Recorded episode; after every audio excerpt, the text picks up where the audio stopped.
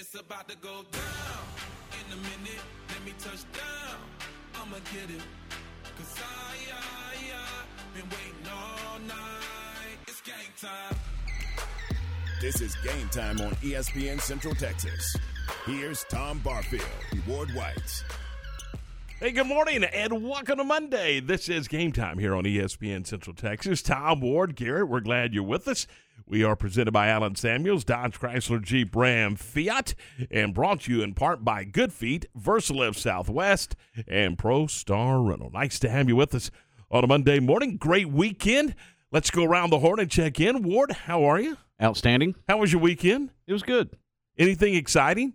Mm, Anything earth shattering? no, Okay, let's back up. Anything exciting? had a good day yesterday. You did? Got to spend it with uh, my son Blaze and my dad, so that was fun. It was. That, that's a cool thing. Yeah. So three generations just kind of hanging out. Mm-hmm. What'd you do with mom? Uh, she watched her TV. She didn't What- any part of running around. oh, y'all were just out goofing off. Mm-hmm. Goofing off is sometimes a good deal. Yeah, it was. It was fun. Well, you you just really have no set agenda, and you just kind of do your deal. Yep. I get very few of those days, though. Garrett, how are you? I'm good. I'm good. What what you and the fam do? Uh, Exciting stuff. we went to late or early dinner with my dad and his wife on Saturday uh, and hung out for a little bit. That was fun. Uh, then really just kind of I was up here Saturday uh, before that running the the Baylor game. Uh, then yesterday was just kind of hanging out, lounging. Uh, went riding around with my son for a little bit and kind of just took it easy. You said you watched the hockey game, the Stars. Look, okay, so my wife and I discovered. are you listening to this, Ward? My wife and I discovered like three weeks ago. uh, We were just it was bored. We were bored. There was nothing on TV, so I'm flipping, and I come across the Stars game, and it just like captivated me. I was like, okay, this is interesting. I've never really paid attention. I used when I was little and Mighty Ducks came out. I loved hockey. Like I had, I, they bought me a hockey stick, and I had my rollerblades and everything, man. So. And I, but I got away from it, and then so I, for whatever reason, I started watching the other day, and my wife was intrigued as well, and so uh, we started. We've been able to like catch some more uh, stars games, and then well, so yesterday I knew they were going to play the Coyotes, uh, and it was the first time I watched the entire Big game, by the way. No, it wasn't no big game. Oh, but- okay, I but- just making that up. I don't know. no, it was, but it was fun. It was the first time I ever watched an NHL game in its entirety, and then I watched, attempted to watch the dunk contest, which was, jeez, that's the worst thing I've ever seen. Um, and then I caught the second half of the NBA All Star game, and that was actually fun. really? It really was. See, I didn't see one second of NBA basketball. I, I don't watch a lot of hockey on television.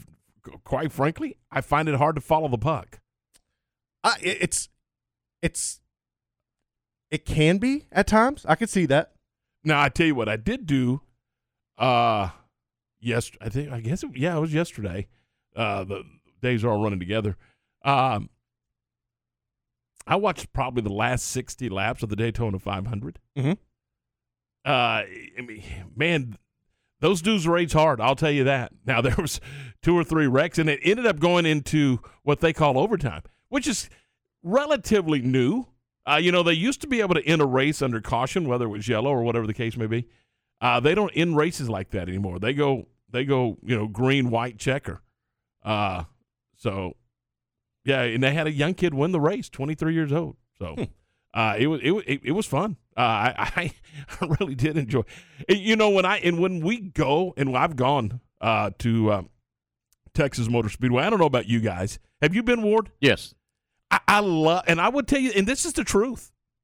The first ten or fifteen laps, maybe some of the most exciting stuff in sports. I mean, it. I get a charge out of it, and then it's you know when the race kind of settles in. I'm not one of those guys that understands all of the little nuances. So hey, that's when I get up, walk around, people watch, do whatever, and then watch you know the last thirty or forty laps of the race. I mean, the beginning and the end is incredibly exciting to me. I don't I don't know how you feel, Ward, but that, that's I'm telling you, those first ten or fifteen laps when they're trying to get everybody's well, yeah, when everybody's bunched up and they're trying to it's some pretty cool stuff. Yeah, it's a lot of fun. It really is. And, and I didn't know that I would enjoy it as much until I went and broadcast the show Mm-hmm. from the infield. You know, did a did a morning show from the infield and got had the drivers come in. And I was, I thought it'd be cool to be there, but I got enthralled with it at that point. And then watching them uh, do their positioning laps and practice laps, it, it it is fun standing on the infield and watching that. Trying And to find the right grooves Yeah, in it's- practice oh, on the it- on the. it's a blast Yeah. and and then stay and watch the race and you're right the, the first i don't know 30 minutes of the race is Oh, incredible It is. I've never seen a race in person. I I toured the Indianapolis Motor Speedway one time, and then we drove by Talladega a few months ago. But I haven't been to one in person. But they, I mean, it's one of those things where I've watched it before, but I've never really like been glued to it. No, I, and I'll say this, and this is just me. I, I've also been to an Indy race Uh-huh. uh, at Texas Motor Speedway. that i have too and those are incredible Yeah, they are. But that first 10 or 15 laps is not quite as exciting as NASCAR because it's not. they get they get spread out faster for whatever reason. I don't know. But they're flying. I mean, those, Those- dudes yeah. are flying. that's incredible how fast they go yeah.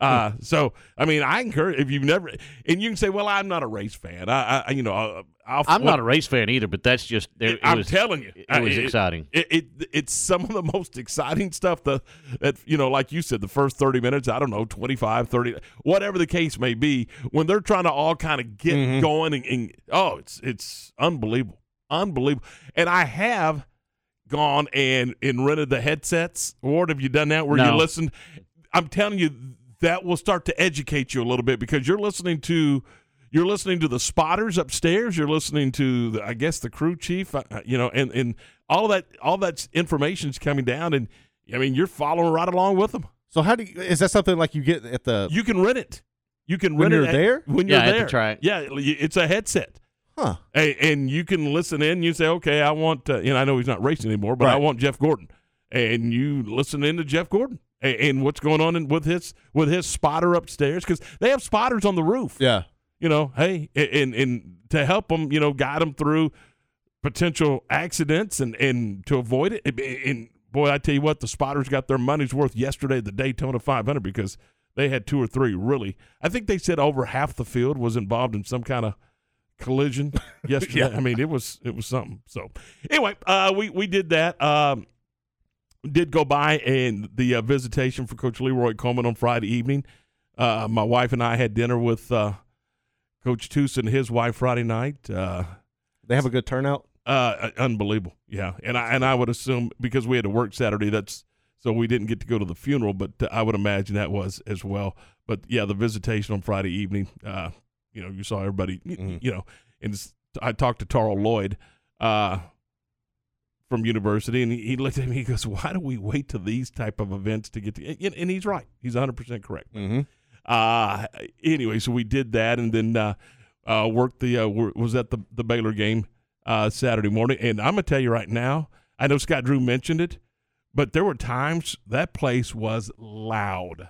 I mean, loud. They were uh, they were engaged in the game. Kind of cool to see. Well, the students have actually done a really good job this year of Boys showing and up. girls games. Yeah, yeah. I mean, they, they, you know, and I think that Coach Drew and Coach Collen have done a good job of putting an emphasis on the students showing up, getting mm-hmm. out there, being a part of it, and that's what it's going to take. It's going to take like completely changing the culture and getting the kids want to buy in and enjoy the experience. I think they're doing a good job with it. We're, we're going to talk about it here in just a few minutes.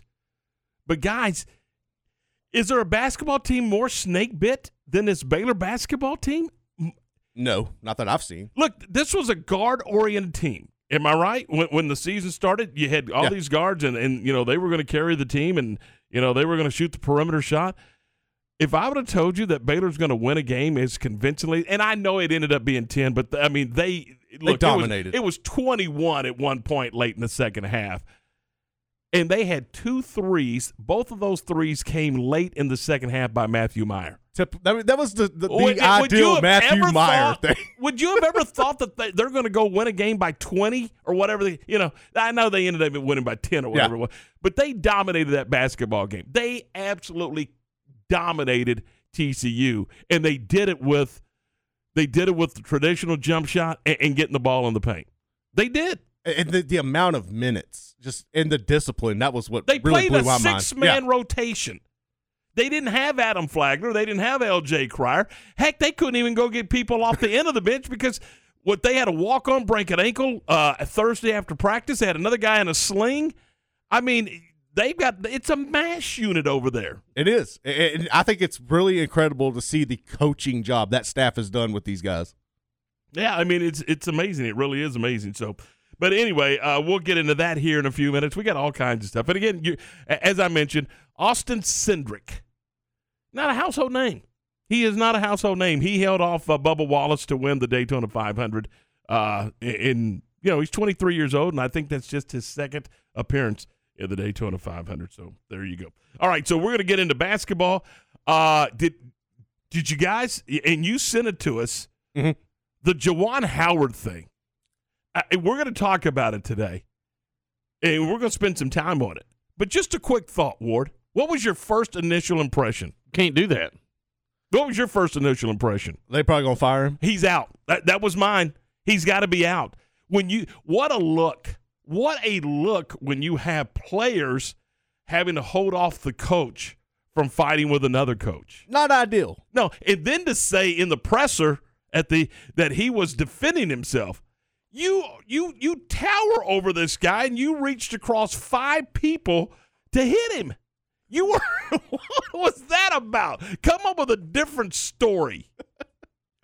That that's just terrible, isn't it? It, you know, hey, whatever comes to your mind, I guess you're, you're scrambling for excuses. What, you know, what does the aid? Well, I, I was wondering if if they were even going to let him talk to the media. A lot of times, when you have a situation, they'll just say, you know what, he's not available. Here's assistant coach Joe Smith or whatever. Mhm. Uh, but no, he went out. He he went out and, and met with the media, and that's what he said. I mean, he said he was defending himself, and he was ticked off over the timeout. Wisconsin called a timeout with, uh, I don't know, less than twenty seconds to play in the game. Wisconsin coach gave a explanation. I'm, you know, big deal, big deal. Bottom line is this: if if you don't if you if you don't want to be embarrassed by that timeout, don't get beat by fifteen. That's a good starting point. You, you had every opportunity. You know, don't don't get run out of the gym. Don't get run out of the gym. Uh, but even i- even if in the coaching etiquette, even if he's a thousand percent wrong, the Wisconsin coach, Juwan Howard can't hit him. No, you just got to walk on. punch him. You, you just got to keep walking. You know what? You could say something to him. you know, I'll remember this. We'll get you next time. Uh, you know that was that was a cheesy thing to do. I mean, you could tell him anything you want to in that in that handshake line, and, and you can you can rip on him in the post game, but you can't physically attack him. you can't. You, you can't. At the same time, that Wisconsin coach shouldn't have grabbed him. First off, No, I agree. there's layers to this. No, there is.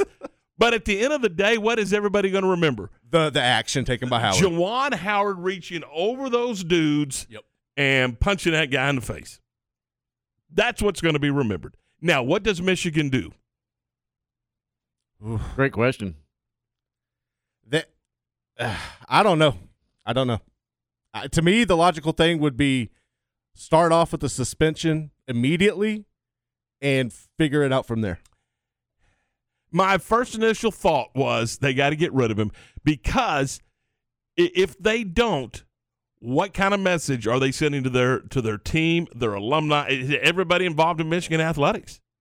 Not a good one. That it's okay to do that, that you can do that and hang on to your job.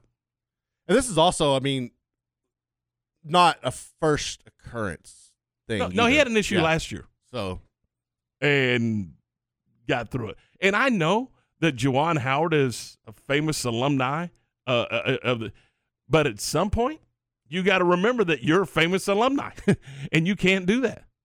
Well, you've also got to understand that you're not just a famous alumni anymore. You're now the face of the basketball program. Absolutely. And everything you do reflects not only you, but your staff, your players, your administration. There's, there's, you got to look at it from a bigger perspective, a bigger picture. And, I've heard some areas in the discussion this weekend, Ward, bringing up race. Race has nothing to do with this. No. This is two coaches, two programs, Big Ten basketball, and there's a problem. I, I, I, this has nothing, in my opinion, to do. I mean, it, it was a coach that made a mistake. A coach that made a mistake. That's it. Who happened to be famous, who happened to be African American. But it was at the end of the day, it's a coach who made a mistake, and he did make a mistake. And now, whether it cost him his job, I don't know. I mean, I'm you know I'm not the AD at Michigan. I'm not the president of Michigan. Uh, I, I know it's an incredibly bad look. Uh, in un, under any other circumstances, are we talking about Michigan Wolverine basketball this morning? No. No, and we're talking about it in a negative light. Yeah. All across the country, every sports talk in America is talking about it in a negative light, and Wisconsin as well. But uh, you don't see you don't see a man reaching across three or four people to hit another man from Wisconsin. You see a Michigan coach doing that, and that's a bad, bad piece of video. Yep. So uh, we'll talk about it. We got a lot to get to. A lot to get to. Leon on the CNC Collision Center text line said, "Yes, we were loud, and yes, you were loud, Leon, and so was everybody else that was in the Ferrell Center on Saturday." Uh, Seven sixteen, and uh, we'll get into Baylor basketball. We'll do it next right here on ESPN Central Texas. This is a Fox 44 weather update. I'm meteorologist Haley Fitzpatrick. Waking up to some clouds this morning that'll begin to break by this afternoon with a high today reaching 81 degrees. Winds will be pretty breezy at times with gusts as high as 30 miles per hour. A chance for a few isolated showers and thunderstorms will occur after midnight tonight and through early tomorrow morning. Clouds will start to break by tomorrow afternoon with a high of 80 degrees. Make sure to join me every weeknight during Fox 44 News at 5:36 and 9 for your forecast first. Plus check out fox44news.com for any changes in the weather. Matt Mosley, weekdays at 4 p.m. on ESPN Central Texas. Mack Rhoades joining us, Director of Athletics at Baylor. He wants to be here, and uh, I, I certainly think we're, we're blessed that, that he's our head coach. Okay, I interpret all that you just said as an eight-year deal. Okay, that's kind of what I'm going with. Mm, mm. Might be on onto something. okay, good, good. My instincts are, are on. The Matt Mosley Show, weekdays 4 to 6 p.m. on ESPN Central Texas. The decisions made in our courtrooms have a lasting impact on all of us here in McLennan County. That's why the conservative leaders and organizations we trust are united in their support of Judge Ryan Luna. Judge Luna is endorsed by Texas Right to Life, Citizens for Pro Life Action, Gun Owners of America, the Sheriff's Law Enforcement Association of McLennan County, several of the most conservative members of the Texas legislature, and hundreds of grassroots conservative Republicans across the county. They, like you, know that the integrity of our courts depends on electing judges who will strictly interpret the law, hand down tough sentences, and never legislate from the bench. In the March 1st Republican primary, vote for a constitutional conservative for county court at law number 3. Vote for Judge Ryan Luna. Early voting ends February 25th. To learn more, visit RyanLunaTX.com. Political ad paid for by the Judge Ryan Luna campaign in compliance with the voluntary limits of the Judicial Campaign Fairness Act. Unique, one of a kind gifts for all occasions can be found at Appaloosa Trading Post, Rodeo Pond. You'll find a nice selection of metal art and wall decor items for your home or office, Western art and pictures, purses, Talavera pottery, lamps, boots, hats, crosses made from metal resin, and Montana silversmith items. Financing is available. Apply today by texting 16118 222462. It's the world's best Western store, Appaloosa Trading Post, Rodeo Pond, 3101 North Robinson Drive in Waco. Uncle Dan's Barbecue and Rib House is one of Waco's longest, continuous family owned barbecue restaurants. Since 1978, Uncle Dan's has been offering delicious ribs, made from scratch sides, the famous Texas tater, and prime beef brisket. Convenient drive through windows and sit down dining allow customers to be served in whichever way they desire. Uncle Dan's is proud to serve Central Texas Monday through Saturday with locations in Waco and Hewitt. Come visit the loyal staff at Uncle Dan's today and experience their rich history and family recipes. Halmet Aerospace in Waco has been employing people in the Waco area for nearly 50 years. Now is the time to join their team. With current openings in packaging, shipping, production, engineering, machining, quality, supply chain, and sales, offering excellent starting pay, benefits from the day you start, and advanced opportunities. Apply now at halmet.com slash Waco Careers. Halmet Aerospace on Imperial Drive in Waco. Apply today. 54th District Judge Susan Kelly here. Over a year ago, I survived a rigorous application process in which I competed against other serious qualified candidates. After a thorough vetting, Governor Greg Abbott appointed me to the 54th and now endorses me because I apply the rule of law and deliver justice for all. A conservative Republican, I have managed and moved the docket this past year, ensuring that every accused receives justice and, if convicted, receives swift and proper punishment. Early voting has started. Please vote and keep Judge Kelly. Political ad paid for by Susan Kelly from McLennan County Judge Campaign.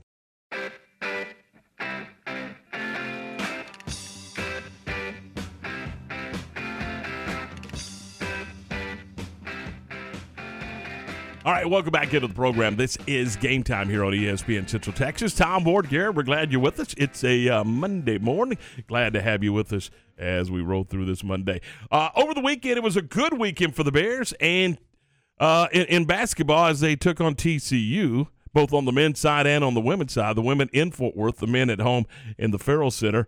Baylor on the men's side played without Adam Flagler, knee, LJ Cryer, ankle, uh, Jonathan Tchamwa Tchatchoua. Uh, he was there, by the way, after surgery. It was cool. He got a huge ovation, and, and rightfully so. Langston Love, Mitchell Paul, and Kiana Love, all unavailable for the Bears.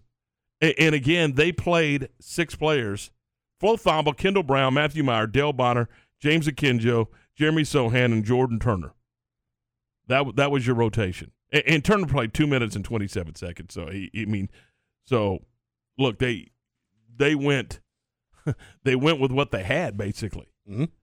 But again, they went at 72-62. Eh, They were up 21 late in the second half.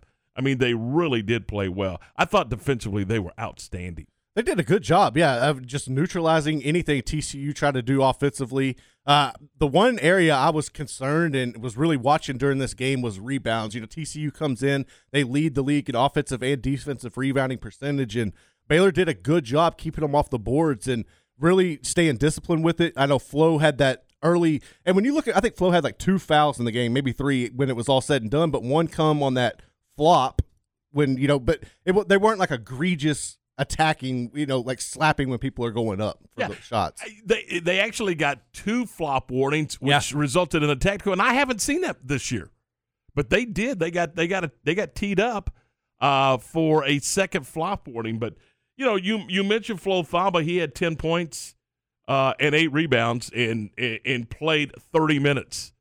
And that's what he's got to do. Ward, he's got to be in the ball game for him, Yeah. especially now.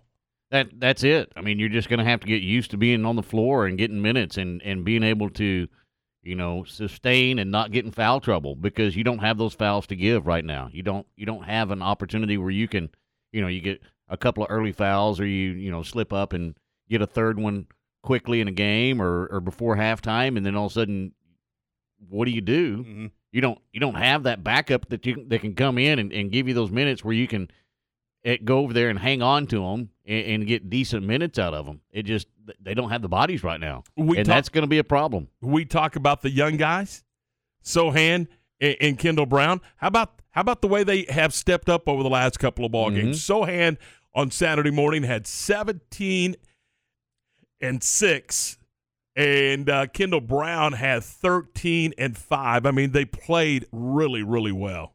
Uh, For me, this was like the Kendall Brown we saw early in the season. This was Mhm. the Kendall Brown that everybody was saying, "Oh, look, this is a potential of being a one and done type player. Uh, super aggressive, using his athleticism and just the chemistry between him and James Akinjo on those alley oops and just assist. Uh, uh, James Akinjo's court vision is ridiculous. It is. It's- it's crazy. absolutely ridiculous. But when him and Kendall Brown are on the same page, it is like a highlight reel just waiting to happen on the end, the, the offensive end of the court every time. Here's what I loved about the game Saturday. First of all, Akinjo played nearly 40 minutes. I Yeah. mean, he was on the floor for 39 minutes and 20 seconds. And he didn't shoot the ball particularly well. He's 4 15 from the field. But you know what? Yeah, as you pointed out, he had eight assists. So he got the ball where it needed to go and, and realized, hey, I, you know, it's just not falling for me today. He still had 11 points. He did, but but it's still not falling for me. So let's get the ball in the hands of some guys that. And, and you're right. He he made a couple of passes that were, uh, you know, I, I don't know, for lack of a better term, they looked like it looked like they were running one of those those set plays that the Harlem Globetrotters run. I mean, I, it, it did. It, it- he had a couple of passes.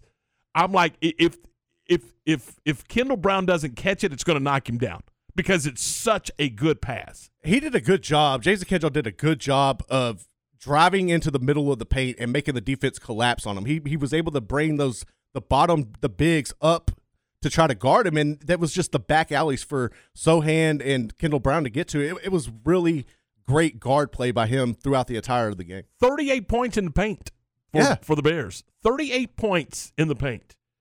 And they were two of whatever for uh, from three point land. Let's see, two of 11 from three point land. And, and they get the win 72 62.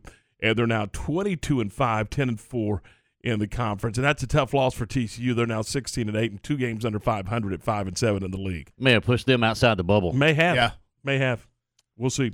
Now, over on the women's side, it, it's it's guys. I don't know, man. This is it, the, the story's kind of the same. Tight game first half. Watch these Baylor women put people, eh, you know, in the in the tenth row the second half. I mean, they went to town uh, in the second half, outscoring TCU twenty six to thirteen in the third quarter and twenty to seventeen in the fourth quarter.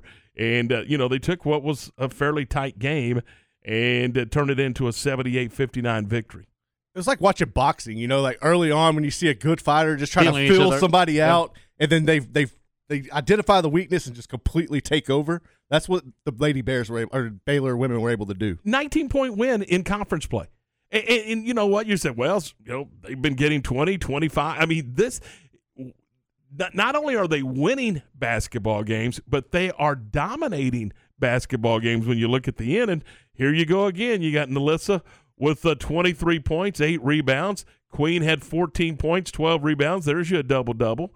Uh, Sarah Andrews had 12, and Jordan Lewis with 12. And uh, again, I, I- go back and we've talked. We I think we talk about it every week, but you lose your first two, you probably should have lost your third, but you found a way to win. And after that, man, you have been cooking. What have they won? Ten of their last eleven. Their only loss was to Oklahoma, Mhm. and that was that crazy night where OU came in late and you know the whole- the whole nine. I, whatever, but they've lost one game uh, in their last eleven, and they're just. I mean, wow, they're twenty one and five and eleven and three. They're playing their best basketball at the the right time, you know. And when you look at women's the the, the landscape of the women's game, you're going to have Baylor's up there. You're, you've got your South Carolinas and your UConns. You got to dominate because when you get into March Madness and you get paired up with one of those teams, they're Mhm. you know it's just going to be filling. You're going to be countering each other. All right, so Baylor win uh, on both sides, the men and the women, and uh, and also the NCAA released their their top sixteen teams. We'll get into that a little later on, but they got Baylor a two seed in the South. You, you okay with that right now? Yeah. It's probably fair, isn't it? Yeah, I'm s- I'm a little surprised they're not a three. I can see that. Yeah.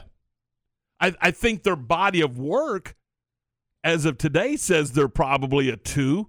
They could still end up, you know, a, a three. It, somehow, some way, they got to get some guys healthy. I mean, they play tonight, by the way, against Oklahoma State. It's a big Monday. Who beat them the first time? Yeah, uh, in Waco. Yeah. Uh, so, and, and Oklahoma State got a nice win on Saturday. By the way, they beat Kansas State. So, uh, is this is this another game where you're playing six guys? More than likely, I- I, I don't see how you're going to get. How you can get healthy from yeah, Saturday one to day, Monday? yeah. Yeah. it doesn't I happen. don't see eh, it. My my uh, and, and again, this is just me thinking out, out out loud here. My thought was, did you sit L.J. Cryer to have him available for tonight? I- I don't know. I don't know I th- because they said it's a pain tolerant situation.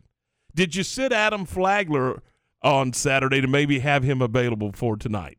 Do you want them available on the road as opposed to, to at home? I, I don't know. th- okay, so th- my only one at a time. question is that is well, no, is Oklahoma State's a team that's not even eligible for the tournament.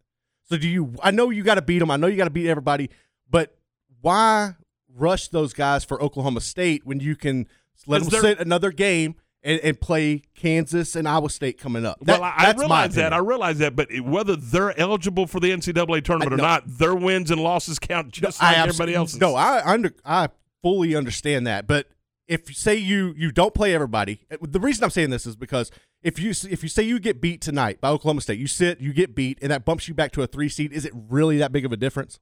Yeah, and I don't know that a, a road loss in the Big Twelve bumps you back to a three. I don't think it I will. think we're getting a little too technical. Yeah. Uh, I mean, you look saying at their big body picture, of worst work. worst case scenario. No, I get you, but their whole, the body of work for Baylor is they're 22 and 5, 10 and 4, and the fact that they're, that you know that they're in this league, uh, you know, with only two road losses, two road losses, by the way. I Uh, just I just feel like you sit the guys tonight and make sure they're healthy for the Kansas Iowa State coming up. and that may be how you and that may and again I- i think when i'm if i'm listening and hearing this correctly scott drew is telling us that it's adam flagler and lj Cryer letting him know and letting the the, the staff know you know i i what their pain tolerance is and, and if they can go but lj Cryer played the other day and you thought and he was on a minutes uh, you know they had him on a on a clock if you will and you thought, okay, this is this is his the steps to get him Right, back, that continuous. and, and you're going to build his minutes.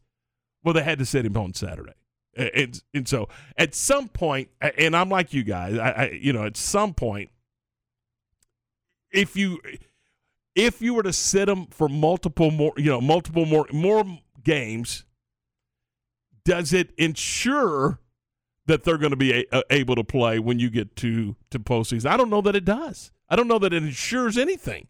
I, again, I think it goes backward to to pain tolerance.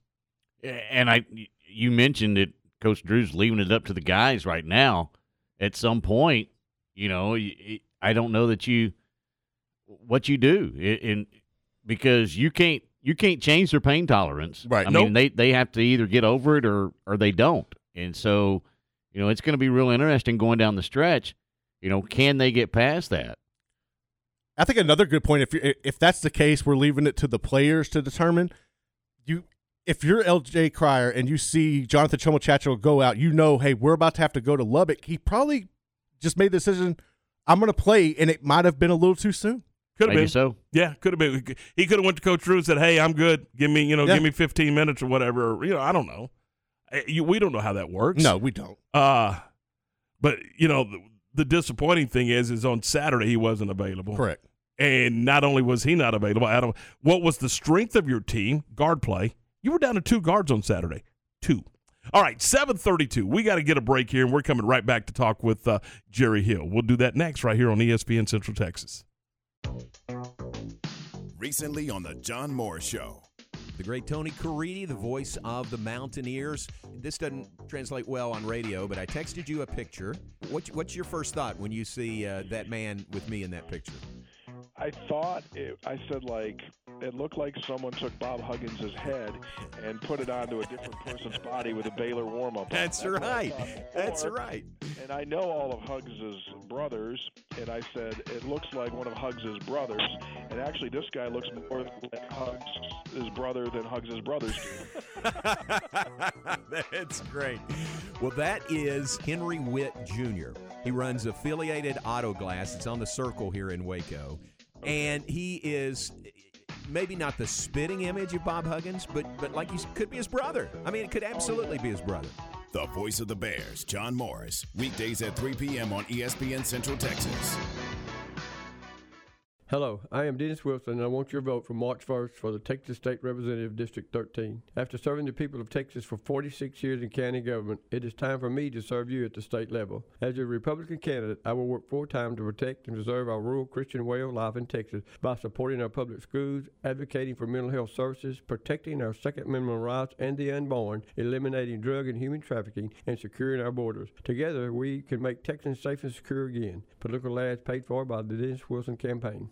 So I'm a public school teacher and I'm on my feet all day long. That would be on concrete.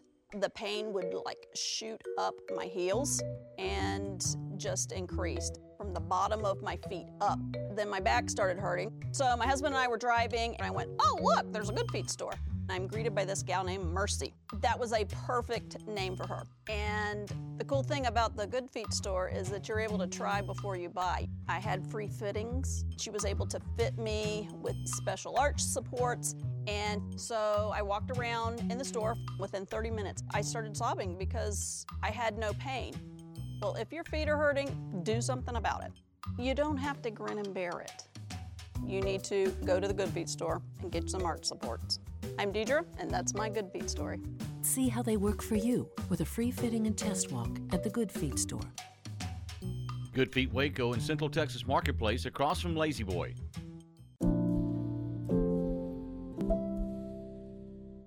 With tax season approaching, are you wondering how new laws could affect your financial portfolio? I'm Joe Kaleo with the Kaleo Wealth Management Group.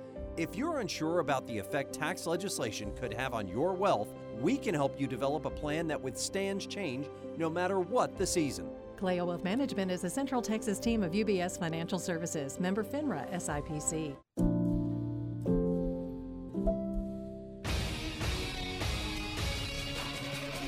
ESPN Radio Sports Center.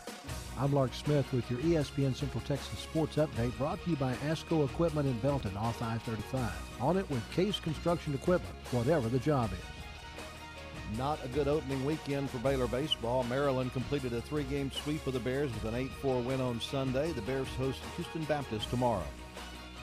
The high school girls postseason moves to the regional semifinals with Lake Belton, La Vega, Lorena, and Crawford all in action tonight.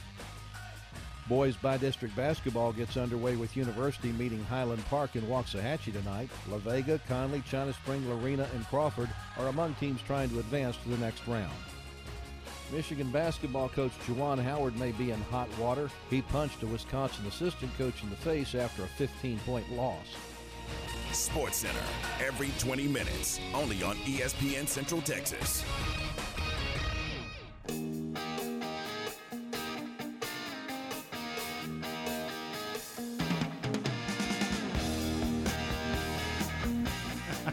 Seven thirty-six. Welcome back into the program. This is game time here on ESPN Central Texas, and we welcome into the program Mr. Jerry Hill from the Baylor Bear Insider. Jerry, good morning. How are you? Good morning, gentlemen. I am good. It's uh, it's another Monday in February. Um, we're that close to the end of February, so I'm I'm feeling really good. How much eligibility do you have left? I Wow. Tell you what, you uh, yeah, you looked at the warm ups even, and I'm like, whoa, there's a lot of guys missing here. So, yeah, it was. Uh, I yeah, I, and I honestly did not feel good going into that game. I mean, once once you knew L.J. Cryer and Adam Flagler were out, I don't think you could feel good about that game. But uh, they just went out and took care of business. It, it was, it, and you know what? And, and that's especially if I sat here and told you that they wouldn't get a three-point basket until late in the second half. Are you kidding me? This is a guard-oriented basketball team that had two guards. I mean, yeah. I mean, there's a lot of there's a lot of reasons to say why Baylor was going to lose the basketball game, but they, I mean, and again, they're up 21 late in the game. I mean, it wasn't even. I mean, it was they played outstanding. Yeah, I thought the you know even though you didn't uh, you know the two true guards uh, you know they had a really good ball movement. I thought I thought they you know uh, John Werner kept talking about them going inside. I thought they did it with penetration and stuff and and the sharing the ball with uh, Kendall Brown, Kendall Brown and Jeremy Sochan. I, I I just thought they shared the ball real well. And uh, you know, I, I don't know that they confused TCU or what, but TCU really had no answer for some of that. How does this team start managing minutes now? Well, you can't manage minutes, uh, you know, unless you get some of the guys back. I mean, I don't know how you can manage minutes when, uh, you know, when you only really have a, a rotation of six guys. I, I thought they did a pretty good job um, of it Saturday, just you know, kind of bringing guys in and out. Didn't play anybody, I don't think, you know, close to 40 minutes. So that part was good. Uh, you know, and at this point, um, with you still in the Big 12 title race, I, you know, I think, uh, you know, you push them as hard as you can. And I, I I'm not saying you take off practice days, but and because they really need the practice days, particularly with you know now another different rotation. Um, but I, I don't think you can push them much in practice for sure. You talk a little bit about the chemistry on Saturday. We've seen it in the past, uh, really early on in the season between Akinjo and Brown, but those two were co- just completely locked in and on the same page Saturday. Yeah, absolutely. I mean, I, I thought uh, you know that was that was the thing that got me, and I think that's how they won the game is that chemistry really between the six guys that were out there. I mean, I thought all of them really connected and and you know played well together. Uh, you know, I think uh, from the start, you know, the two freshmen have played well together, and Akinjo, I mean, he just he, he did not have a good night shooting. I think he was four of fifteen or Mhm. something like that, but but he had eight assists. You know, that's that's huge. Um, you know, with really, you know, your main true scholarship guard. Um, and Bonner is scholarship, but he transferred from Division two. So, you know, he's your main guy, and he's got to kind of run the show, and he did. Um, but yeah, I, I do think too that that connection uh, on Brown and, and Sochan that's so huge right now, and they're playing so well. We we were talking about you know Cryer and, and Flagler and their situation. I was a little surprised to learn that LJ wasn't going to play after he played in Lubbock against Texas Tech. Right, right. Yeah, I I was too, and and I, you know I guess it's a deal where I don't know if there was another flare up in practice or if it's just a deal of you know it, is it not ever going to get, and it probably won't get hundred percent this year. Um, but you know I don't know if he you know regressed or what. But I you know honestly I was surprised with both him and Flagler when I heard that there were two guy two more guys out. I wasn't sure who they were talking about because I was thinking maybe somebody else had gotten hurt in in that rotation of six. But um, yeah, I, it, it surprised me as well, Tommy. And and who knows? I mean, you know, uh, Scott has talked all along about you know he doesn't know until he gets out there for practice who he's got. Um, you know, so hopefully he had. You know, I doubt that those guys did much yesterday, but you know maybe if if they rested enough, they can play a little bit uh, a little bit tonight against Oklahoma State. Yeah, and that's the other thing the, the quick turnaround. Right, right. Yeah, it's tough, and and you're playing a team that you know re- really kind of took it to you last time here at home.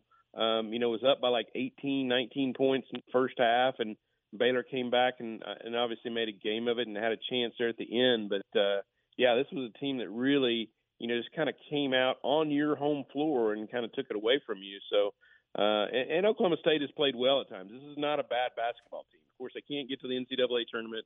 They're on probation this year, and this and that maybe motivates them even more. You know, they know the season is over um, at, at the Big 12 tournament, so you know they're putting everything into this. So I think they're going to be motivated as well. But I, I definitely think Baylor should be motivated tonight, going on the road to to face a team that really kind of handed it to you here at home. Jerry, what does this do to the Big 12 tournament for the Bears? Does it put more emphasis on the Big 12 tournament or less emphasis because maybe you need time to get your legs back underneath you uh, before you get into tournament play because you're probably not going to change your seating at that point uh, enough to, to matter?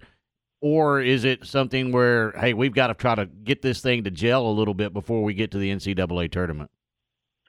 I, I just know the way Scott is that like if he's going to something, if he's going to a tournament, a game, he's going to want to win. But yeah, I think probably would be better for them to rest because I think they were. I mean, you might disagree with me on this. I think they can get better in practice. Um, practice. Um, but yeah, I think they can get better there, uh, and they could definitely use the rest. I mean, I don't know how much rest those two guys need. Uh, certainly, even the other guys need some rest as well. So, uh, you know, you're not going to go in there and throw in the towel, but you know, I I see the I, it would definitely benefit them if they took an early exit. Let's put it that way. Jerry, uh, from the hardwood to the diamond, it was not an ideal weekend for Coach Rod and the guys. The first 0 3 start since 2013. What were your takeaways from the, the series with Maryland? Maryland's good. I'll, I'll, I'll start there. I mean, they were a region finalist last year. I, I did not think they were going to be this good, but I did think they were really good. Baylor was not good. You know, they had some errors. Um, you know, pitching they they gave up uh, four runs in the in errors. You know, that was that was kind of this the story was particularly. Uh, you know, Tyler Thomas I thought pitched really well, particularly after the the first inning or first two batters. He gave up a double and a triple and then really kind of you know breezed through the rest of his time. So I thought Tyler was definitely a positive. Um, and then Will Rigney on the last night was the was the one that really caught your attention. It's a guy from Midway that you've been kind of waiting on. He's had some health issues and stuff. Six six guy that can really throw it. Um, and you know he gives up a homer on his first pitch, but then gets the next six guys, four strikeouts. I thought he looked really good. Um, but yeah, they've got a lot of work to do, and, and it's it's uh, it's tough because you had seven of your returning or seven starters returning, so you thought you know they would get off to a better start, you know, with the hitting and the fielding. Uh, but they really struggled at third base. I mean, I think uh, Esteban had like four errors um, in the in the series, so you know they got to get better there. Um, there's a lot of areas they got to get better. That's that's the only thing you can say coming out of that weekend. And I think that was the big uh, the big takeaway for Coach Rod was he was the disappointing thing for him was that was the, the play of defense. I think you you know yeah. you're, you're going to swing the bat in some days, and some days you're not going to swing the bat. I mean that's just baseball, but you can play. I mean it's I think he was a little disappointed in their defense. Uh, let's let's jump back to basketball. Let's talk about uh, the Baylor women. Jerry, it seems, and I don't know, maybe I'm making this up, but it seems like it just, you know, here we go. We're going to play a conference game. It's going to be kind of tight at halftime, and then watch this team turn it up a notch or two, and watch them put people away in the second half. I mean, that's just it. Just feels that way. Yeah, it's kind of been their blueprint lately, Tom. I I, I don't know what there is to that. Um, you know, they just seem to not get off to great start. It's not like even a bad start, but you just kind of you know play with them. It's it's it almost looks like a cat and mouse thing. You know, they're just kind of playing with them for a half uh, and then in third quarter, they kind of turn it on. That's exactly what they did both times against TCU and, and then even West Virginia the game before. Um, so, yeah, that's kind of been their blueprint. I think you'd like to see them get off to a better start. Uh, you know, but you're sitting here at 11-3 in conference, and and you know with a chance to win your 12th consecutive conference championship. And, and when they started 0-2, and probably should have started 0-3, right? It, that certainly didn't look like that was going to be a possibility. I mean, the job that they've done over the last ten or twelve ball games is just remarkable. Yeah, they. You know, I, I agree with you. I at zero oh and two and almost zero oh and three. You know, seconds away from being zero and three. I did not like their chances of winning a conference championship, but they really have played well. I think that group has just played well together since then. Um, you know, obviously NaLyssa Smith is she's really played well all year, but Queen Egbo playing better, I think that's helped. Uh, you know, and then the guards knocking down three pointers. I mean, that's it's been a good combination.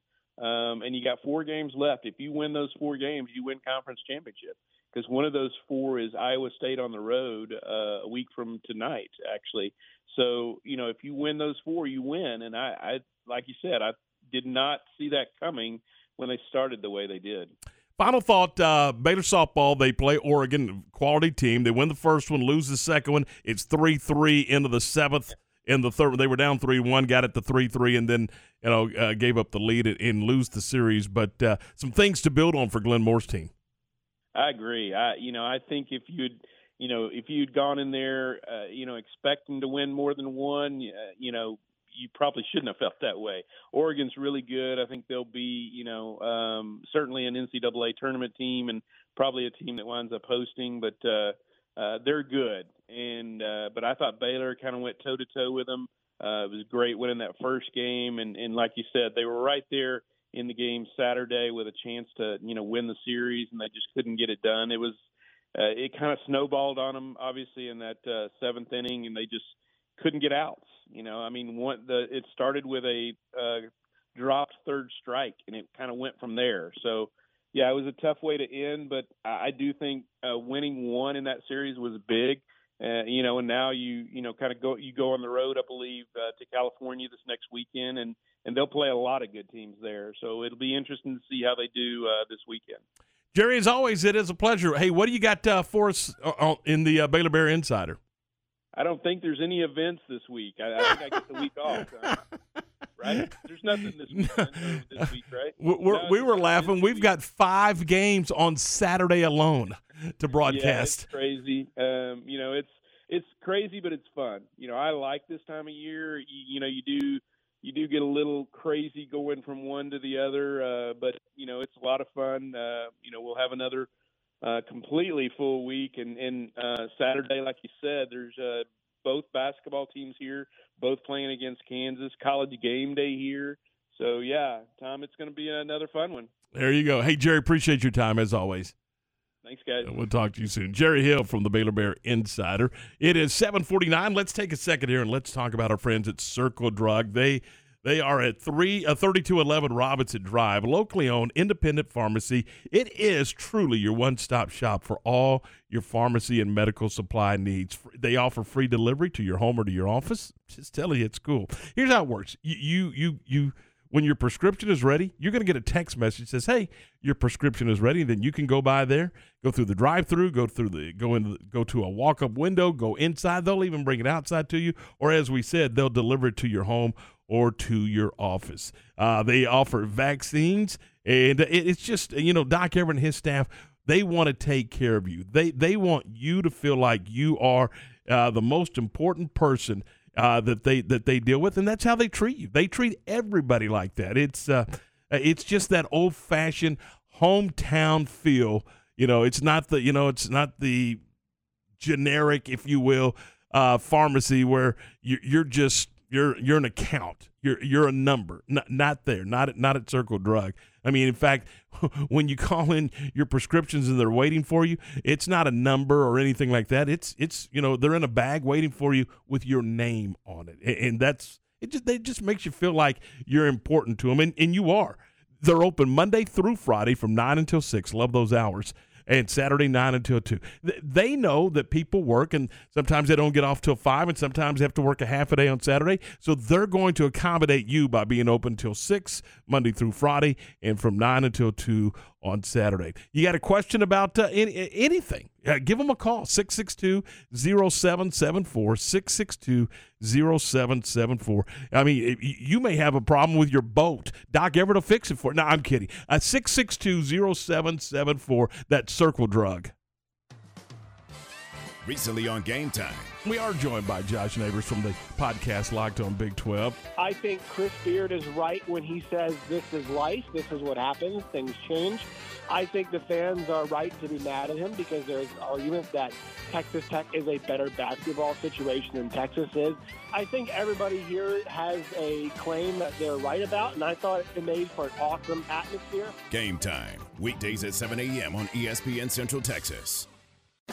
The Real Texas Gun Show returns Saturday, March 5th and Sunday, March 6th at the Harker Heights Event Center off Edwards Drive. The Real Texas Gun Show is proud to be a place where small mom and pop vendors share the floor with large dealers that buy, sell, and trade firearms at our shows. They have plenty of guns of all types and ammo to go with it. The variety at the shows is extensive, and oftentimes, if they don't have it, they don't make it. The Real Texas Gun Show is so much more than just guns. You'll also find hunting gear, fishing gear, camping supplies, collectibles, and much, much more. So come on down to the Real Texas Gun Show March 5th, 9 to 5, and March 6th at the Harker Heights Event Center.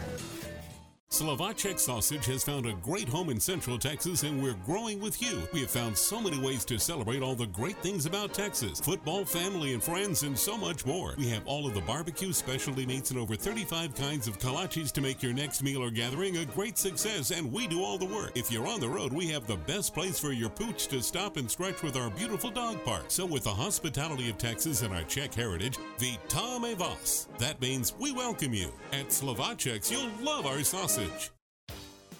ProStar Rental is the number one choice for all of your equipment rental needs. No matter the project, they got you covered. Plus, their friendly local staff is always available to answer your questions. They have a large selection of quality equipment available to rent for any project, big or small. And they have eight locations across Texas to serve you, including locations in Waco and Belton. Visit online at ProStarRental.com for more info. ProStar Rental, they make work easier.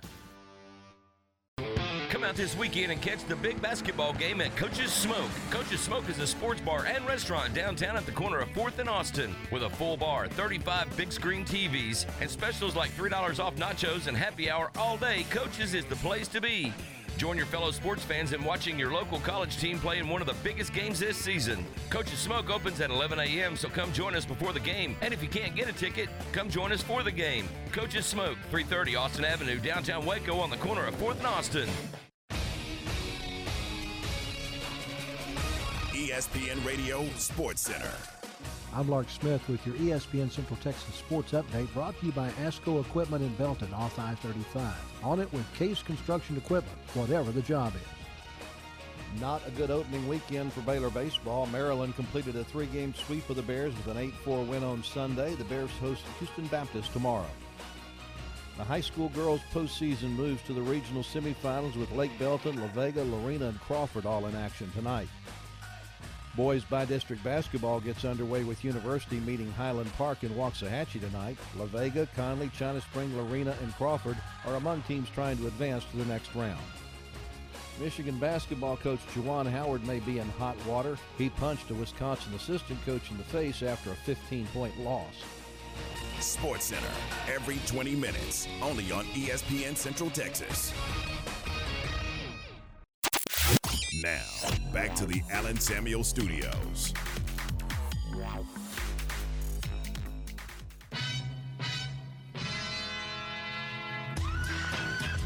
All right, 754. We are six minutes away from 8 o'clock. This is game time here on ESPN Central Texas from the Allen Samuel Studios. Let's uh, let's talk a little NCAA basketball. The NCAA Selection Committee uh, on Saturday revealed its top 16 teams as things stand with only, what, 20 days left until Selection Sunday. Yeah. How about that? Basically three weeks. Three It's gone- weeks. it's gone by quick. Well, and and now it's really going fast. But Yeah. I mean, uh, because you got the you know you got the end of the season, then you got your conference tournaments, and, and then it's selection Sunday. Here, here's what the NCAA has so far. They've got Gonzaga, uh, n- number one out west. They got Auburn as a, as a one seed in the Midwest. They got Arizona as a one seed in the South, and they got Kansas as a one seed in the East.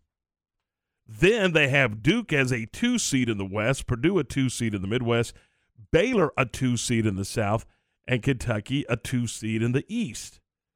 Then it's Illinois, a three seed in the West, Texas Tech a three seed in the Midwest, Tennessee a three seed in the South, and Villanova a three seed in the East. And they have Texas.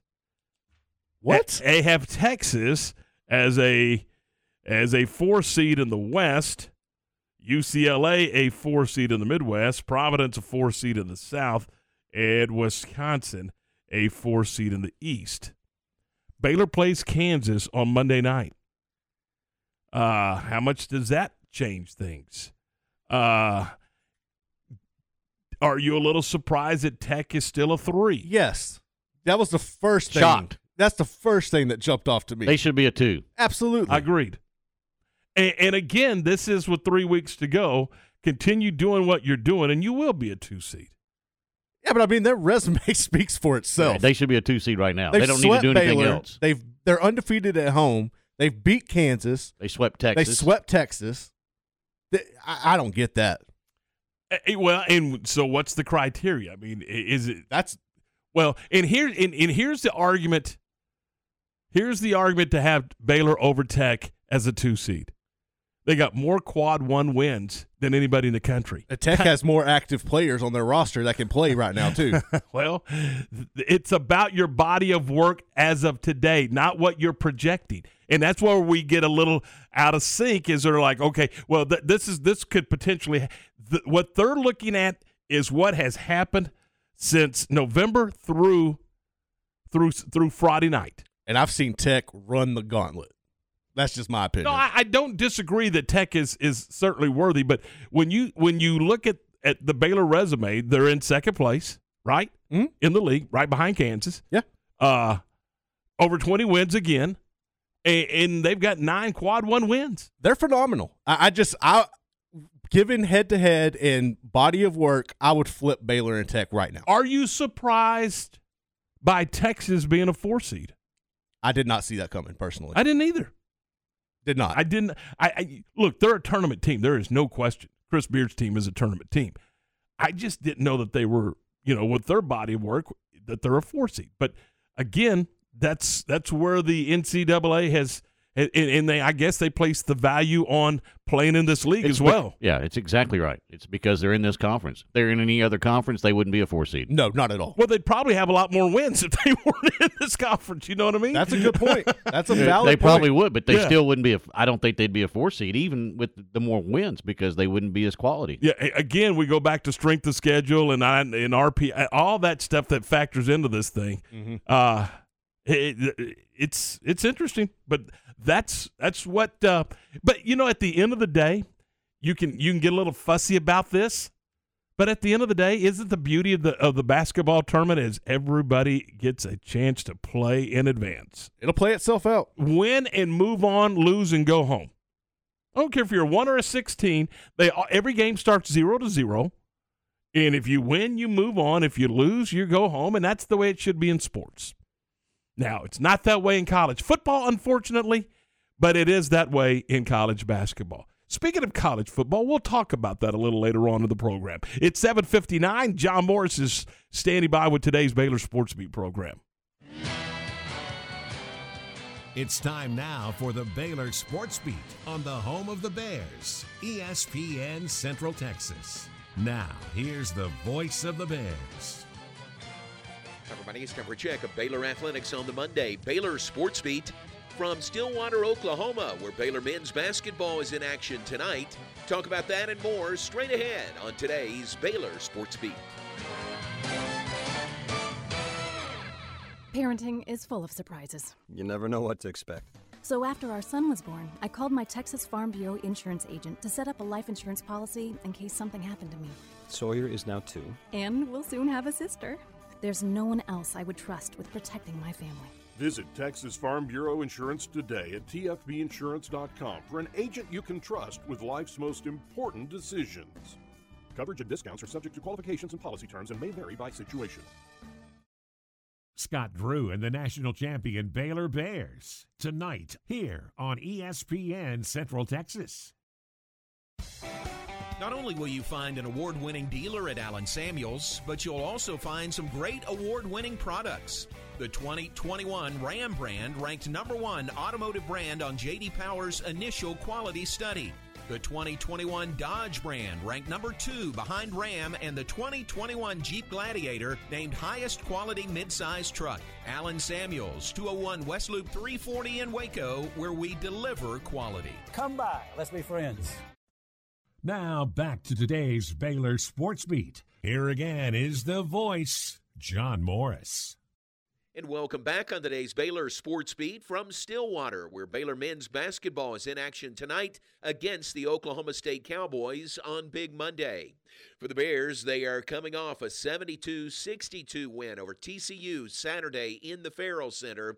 They got that win with an inspired effort, playing basically six players in the game. Now tonight, taking on Oklahoma State. The broadcast beginning at 7:30, tip-off at 8, right here on ESPN Central Texas Television on ESPN TV tonight. Also, from Saturday, the Baylor women knocked off TCU in Fort Worth, 78 59 the final. Their sixth consecutive win and their 11th win in their last 12 games. They've done it with a 1 0 attitude, says guard Sarah Andrews. I mean, you know, each and every practice, you know, we try to grow. Each and every game, we try to go. We got a great head coach, and you know, that's part of the reason why we stayed is we wanted to play for her, and she believes in us, and we believe in her. You know, we're going to continue to grow. We've yet to play our best basketball, so hopefully when March comes, you know, we're playing our best basketball. But most of all, I think we play for each other. We want to win. You know, we take each loss as a learning lesson. You know, we don't hang our heads about it. We just take each loss and keep moving. And you know, each and every game, we've just grown. Like I see something new every game that we've gotten better at. Sarah Andrews and the Bears now 21 and 5 on the season, tied for first place in the Big 12 standings at 11 and 3. They will play here in Stillwater against the Cowgirls on Wednesday. Also from the weekend, Baylor baseball opens the new season. They drop 3 straight to Maryland. They'll host Houston Baptist tomorrow night at Baylor Ballpark. Baylor softball wins 1 of 3 from 12th ranked Oregon at Getterman Stadium. Equestrian knocks off South Carolina in their home finale. Baylor women's tennis records wins over SMU and Mississippi State. And number three, Baylor men's tennis gets two wins in the ITA National Indoors in Seattle before bowing out in a 4 2 loss to number two, Tennessee. And that's today's Baylor Sports Beat. Talk to you tonight from here in Stillwater and have more tomorrow. I'm John Morris. Scott Drew and the Bears all season long on ESPN Central Texas. It's Big Monday from Stillwater as the Bears take on the Oklahoma State Cowboys. 7:30 for the countdown to tip-off. 8 p.m. tip-off Monday.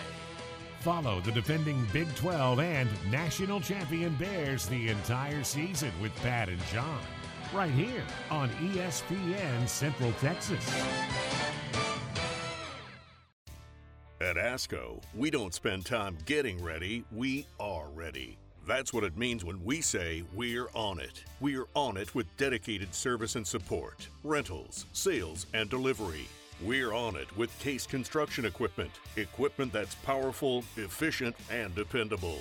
Case equipment that can dominate a job site, endure the elements, and be up and running whenever you're ready to finish the job.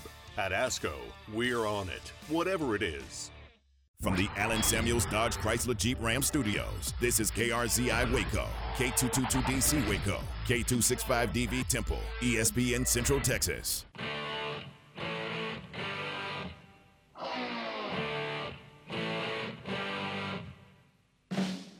Just after 8 o'clock, welcome back into the program. This is Game Time. Tom Ward, Garrett, we're glad you're with us. And we're brought to you in part this morning by Good Feet, Versalift Southwest, and Pro Star Rental. Of course, we are presented by Allen Samuels, Dodge Chrysler Jeep Ram Fiat, your friend in the car business. All right. Uh, Michigan, Wisconsin. Michigan and Wisconsin played Saturday. Late in the game, with just seconds left, Wisconsin called a timeout, up what, 14, 15, something like that. And the explanation from the coach was, "Hey, look, there was four seconds to get the ball across the timeline. I had all of my subs in the game. I wanted to get reorganized for those guys to be able to get the ball across the timeline." Okay, I ain't buying it for one minute. But with that said, with that said, at the end of the game when they were doing the handshake line, uh, he and Juwan Howard exchanged words. Then it got into a little little bumping and grinding, if you will. And then Juwan Howard reached across about five guys and and ended up hitting an assistant coach. Uh, with you know, and it, it wasn't a slap, it wasn't a push. He punched him. He punched him. I mean, you it's clear as day on the video. Then a a scrum broke out, and and then there was you know there was an altercation, if you will. It was quickly broke up, and then, but there is video of Juwan Howard hitting the assistant coach, and to me, just as equally bad is there's video of two Michigan players holding Juwan Howard back from getting involved in it even more. A bad look all the way around for both teams, but particularly, in my opinion, for Michigan. Do do we have the audio? Uh, yeah, I have Howard. Yeah. So l- l- let's hear this for it real quick. you know, I addressed with uh, the head coach that I will remember that because of that timeout, and uh, for someone to touch me, and I think that was un- very uncalled for for him to touch me as we were verbalizing and communicating with one another. So um, that's what ended up happening, and that's what escalated it. Yeah, I guess if you could, I guess expand on that a little more. What what no, I led will to? not expand on it. I just Well- share with you the story. What happened? Well, as far as touching, I mean, obvious. There's obvious touching with the handshake line. There, it must have been more than that. Is oh, what yeah, you're saying. More than that, yeah, yeah, yeah. Touching, touching me unnecessary wasn't wasn't cause for that when we were talking. And at that, at that point, you know, I thought that was, you know, time to protect myself. Did you hear that? Come on, man. He also had his finger right on the guy's nose. Yeah. He he towered over the man. What do you mean protect yourself? Yeah, that's kind of a that's a that's a poor excuse as far as the protecting. And I get what he's saying. Like the the coach shouldn't have grabbed him and stopped his Yeah, but momentum. don't- don't I- stick no, your no, finger no, in my nose. I understand that, but you don't.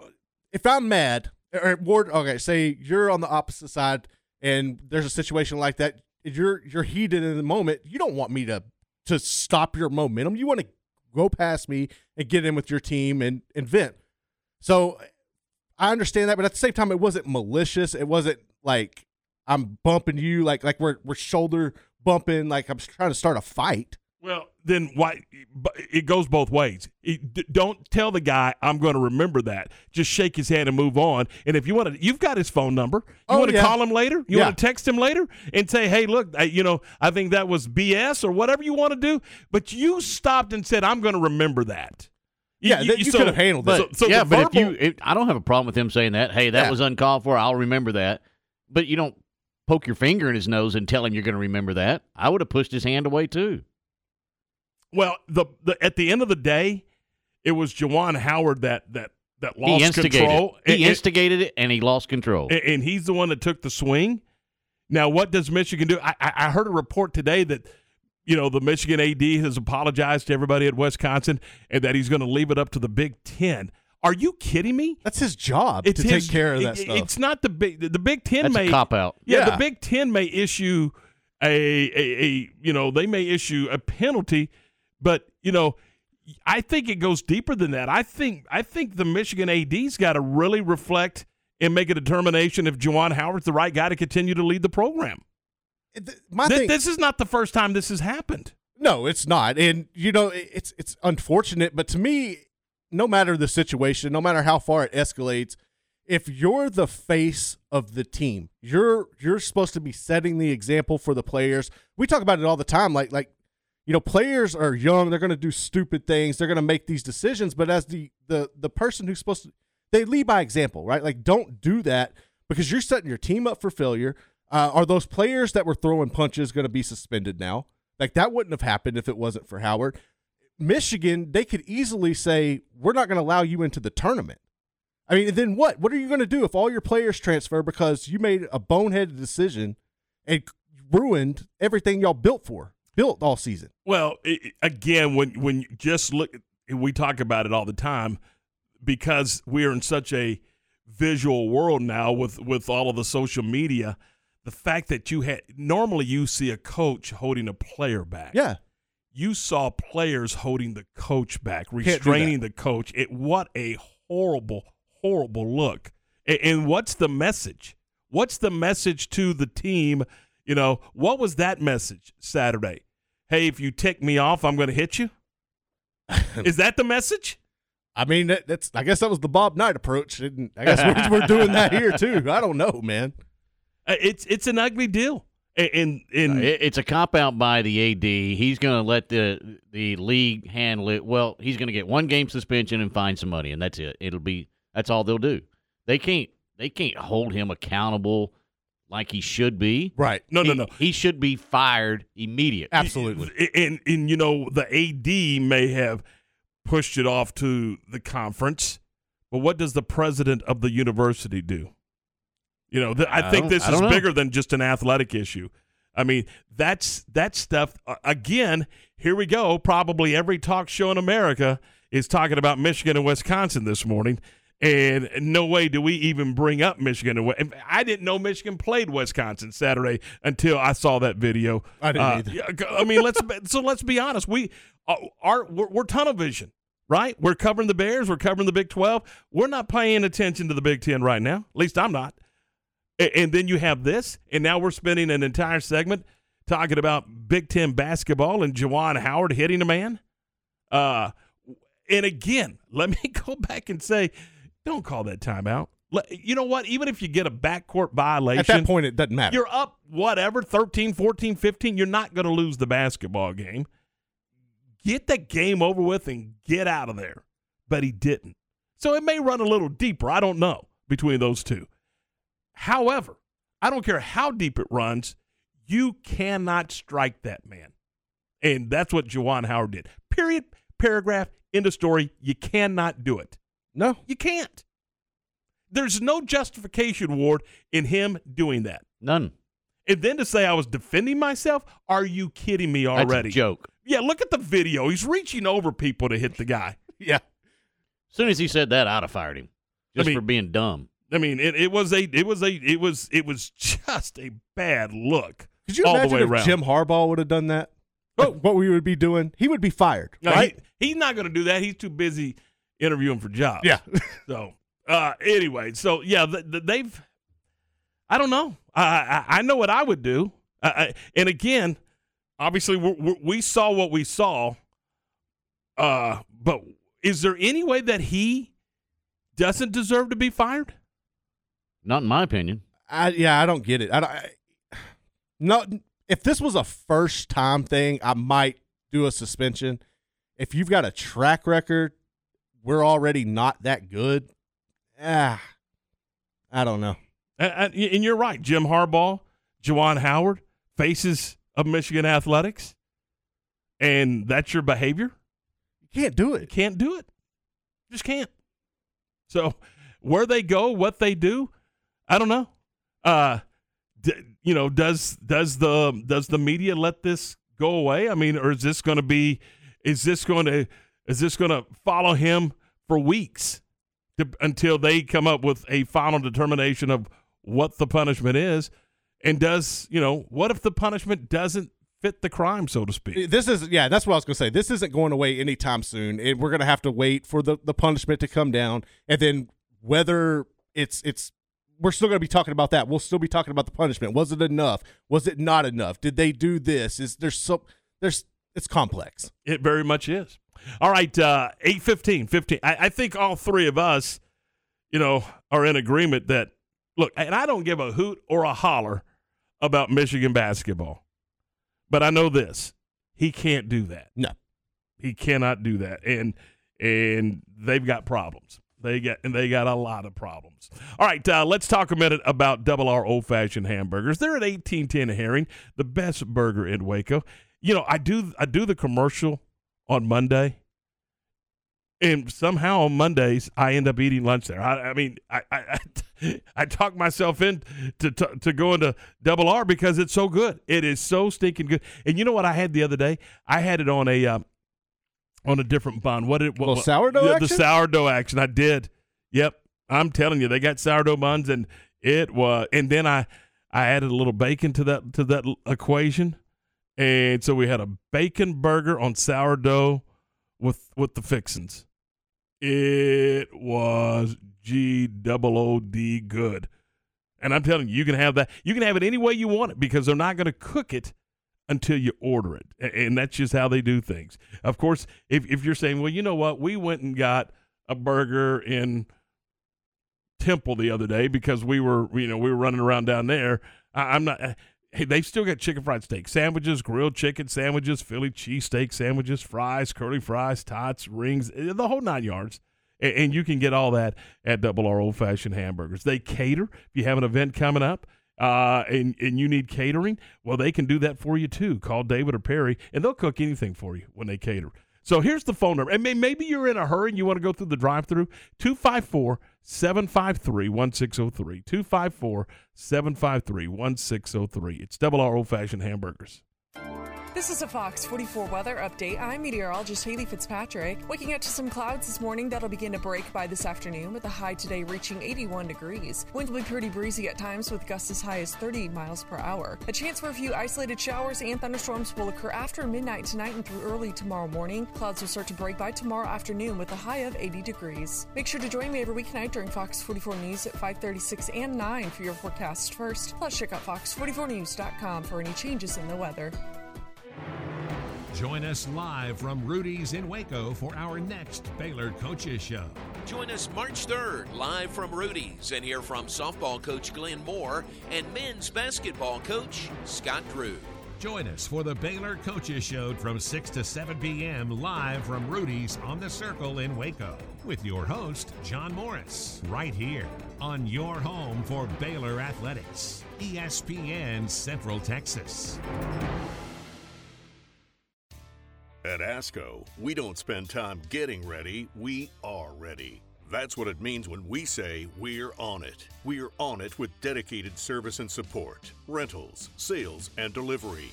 We're on it with Case Construction Equipment. Equipment that's powerful, efficient, and dependable. Case equipment that can dominate a job site, endure the elements, and be up and running whenever you're ready to finish the job. At ASCO, we're on it, whatever it is. 54th District Judge Susan Kelly here. Over a year ago, I survived a rigorous application process in which I competed against other serious qualified candidates. After a thorough vetting, Governor Greg Abbott appointed me to the 54th and now endorses me because I apply the rule of law and deliver justice for all. A conservative Republican, I have managed and moved the docket this past year, ensuring that every accused receives justice and, if convicted, receives swift and proper punishment. Early voting has started. Please vote and keep Judge Kelly. Political ad paid for by Susan Kelly from McLennan County Judge Campaign game. Shipments of unique, one of a kind rustic furniture for your home or office and Western home decor arrives daily at Appaloosa Trading Post Rodeo Pond. Check out their living room, dining room, and bedroom sets, buffets, hall trees, sofas, end tables, and sectionals from Steve Silver. This heavy duty furniture is built to last and it's priced to move. Financing is available. Apply today by texting 16118 to 22462. It's the world's best Western store, Appaloosa Trading Post Rodeo Pond, 3101 North Robinson Drive in Waco, and on Facebook. Since 1978, Uncle Dan's Barbecue and Rib House has been delivering savory barbecue and delicious sides. With their two locations in Hewitt and Waco, drive-through window, remodeled indoor dining space, delivery options, and new hours, Uncle Dan's is sure to be a Central Texas favorite. Specials include one meat plate with two sides for only $7.09, with beef and rib plates only a dollar more on Mondays. Buy one get one half off for Texas taters on Tuesday and prime beef brisket on Fridays. Come eat at this family-owned business and feel like you're right at home. Enjoy one of a kind luxury and lounge at the Baylor Club, located in the heart of McLane Stadium. This elite club offers a five star member atmosphere for all your work and play needs with a master culinary team and outstanding hospitality. Weddings, milestones, business, and birthdays, a stadium roaring with bear spirit featuring stunning city skyline views. Baylor Club truly has it all. For interest in membership or your next private event, call 254 710 8080.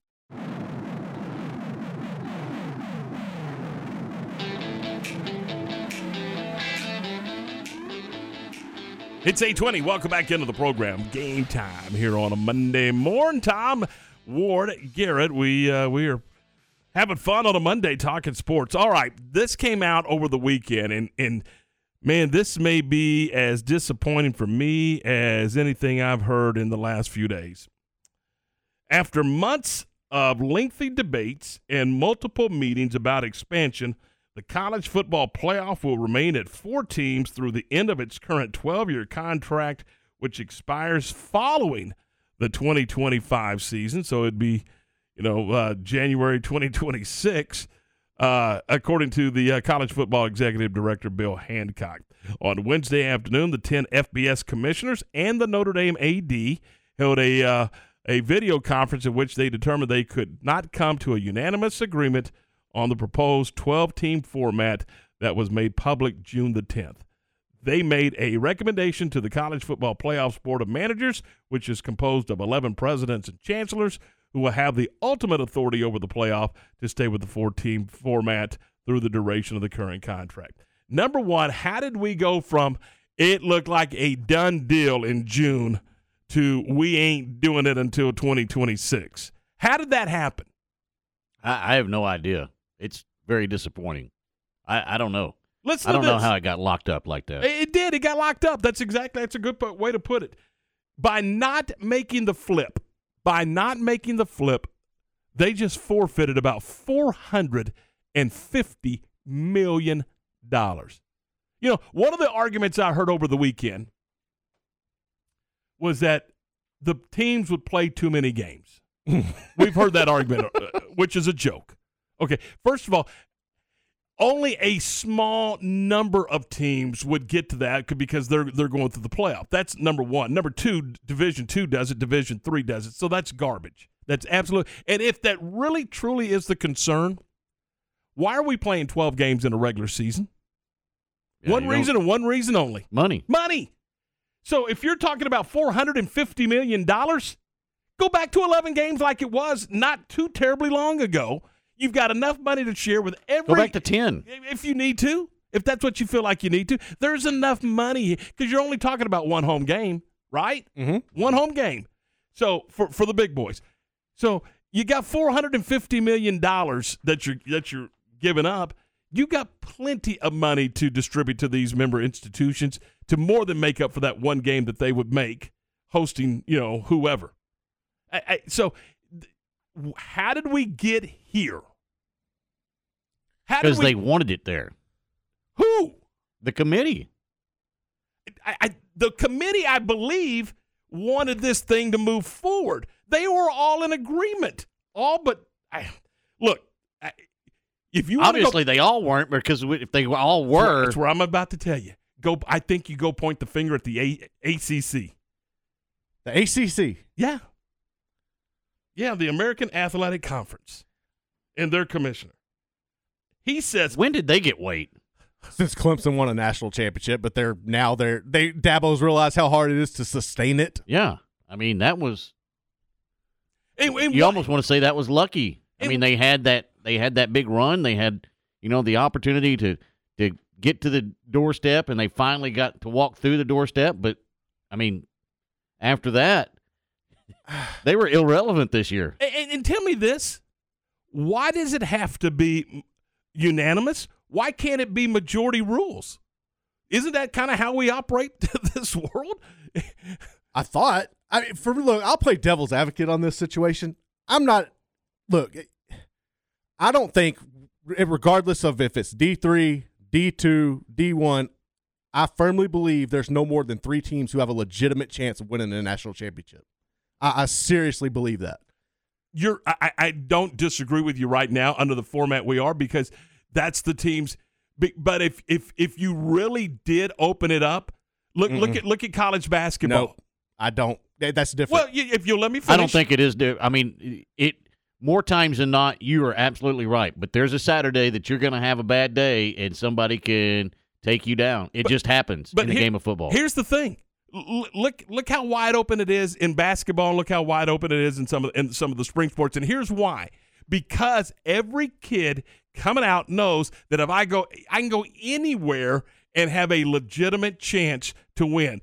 Under what you're saying is they know that if they if if a national championship really is important to that particular player he better go to about four or five places. That's it Maybe three. but yeah, but what if it's but what if it is open, legitimately open to 12, 16 teams? Does that change how does does Alabama and all of those guys, the big dog, do they still continue to just absolutely Yes. down- I, I don't I no, I disagree. See, that's where you and It- I are going to disagree. It, it it will not change it until we get a curtail on the NIL because those big dogs will keep bringing in the big. well, and, and, and we're going to talk about that a little later on too, because the NCAA's been busy. Uh, they're talking about having a forming a committee to take a look at NIL, and I don't know that you Good get the- luck. I don't know that you get the genie back in the bottle. You're I'm not. with you. That's a hot mess. Yeah, that is. It truly is a hot mess.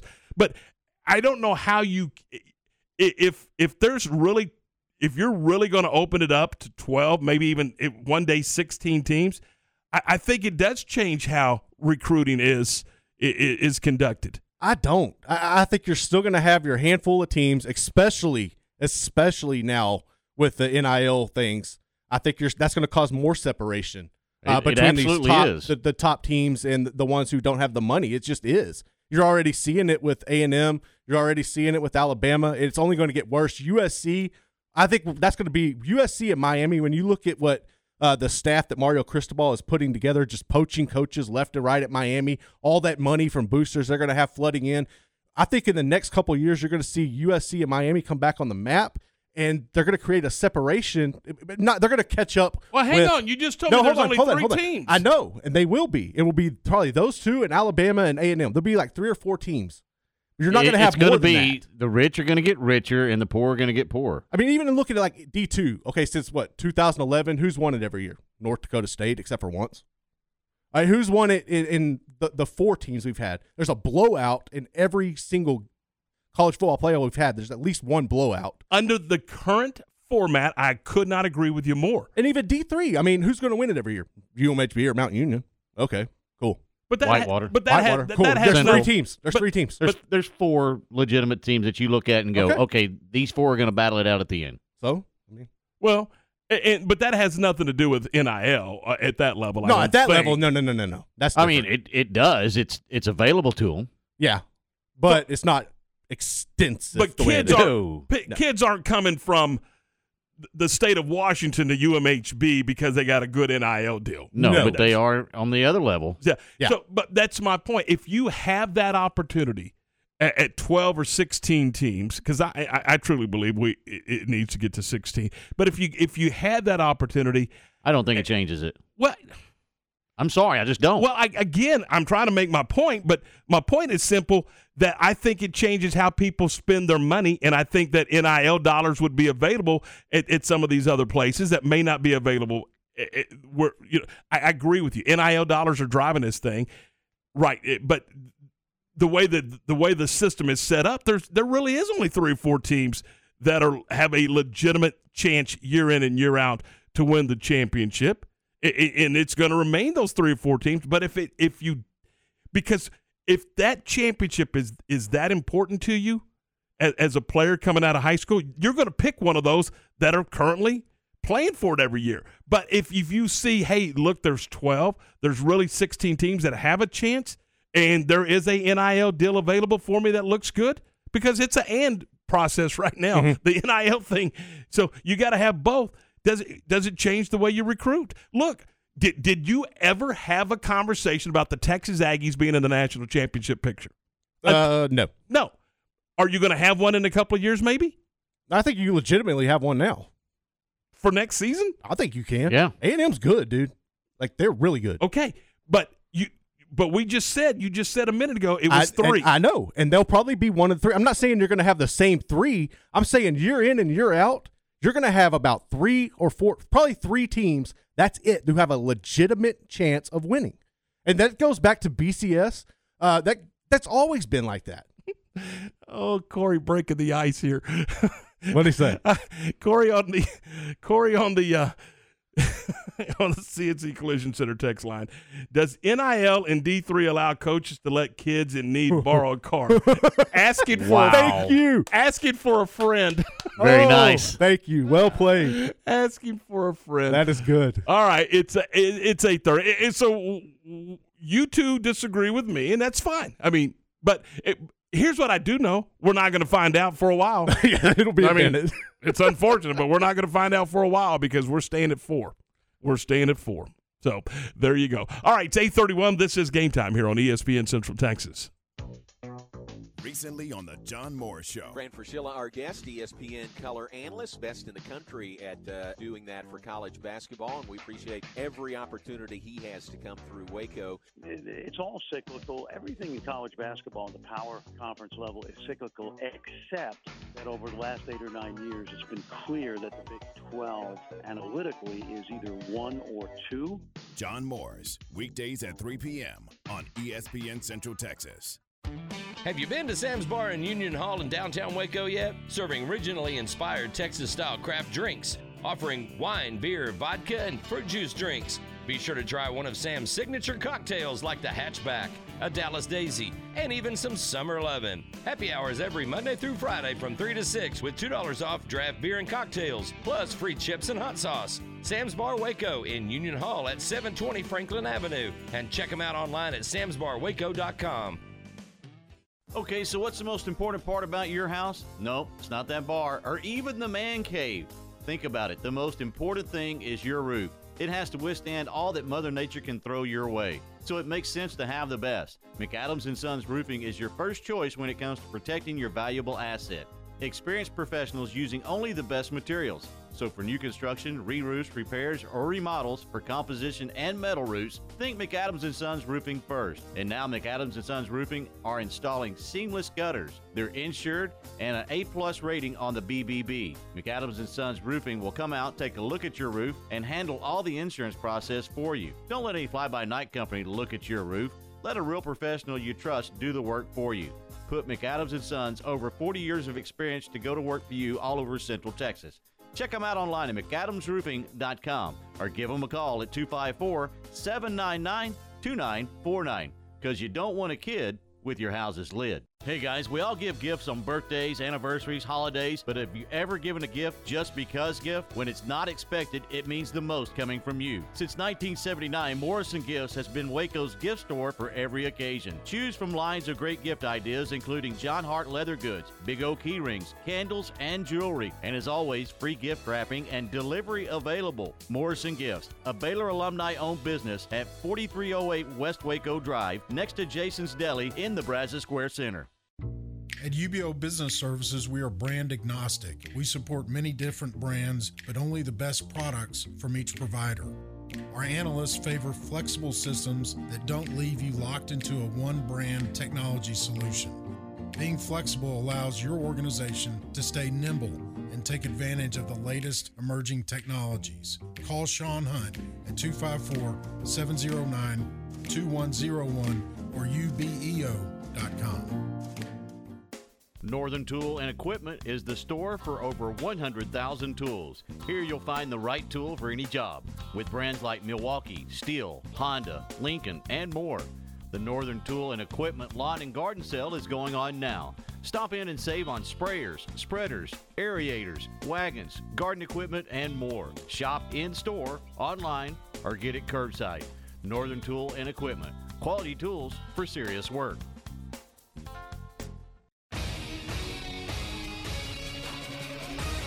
ESPN Radio Sports Center.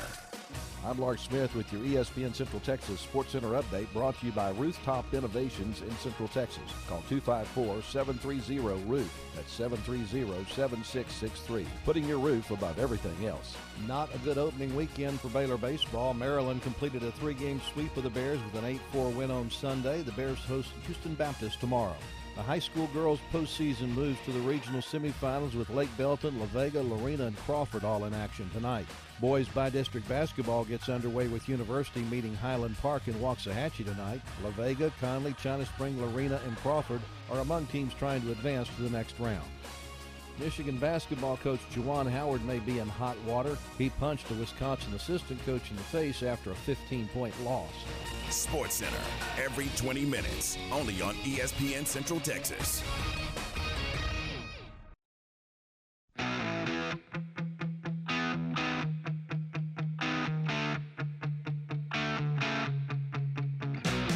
Eight thirty-five. Welcome back in. This is game time. Tom and Ward and Garrett. We're glad you're with us. Let's welcome into the program Jeff Wilson. He covers the Rangers, and uh, you can see all of his stuff on Substack. We'll talk about that coming up in a couple of minutes.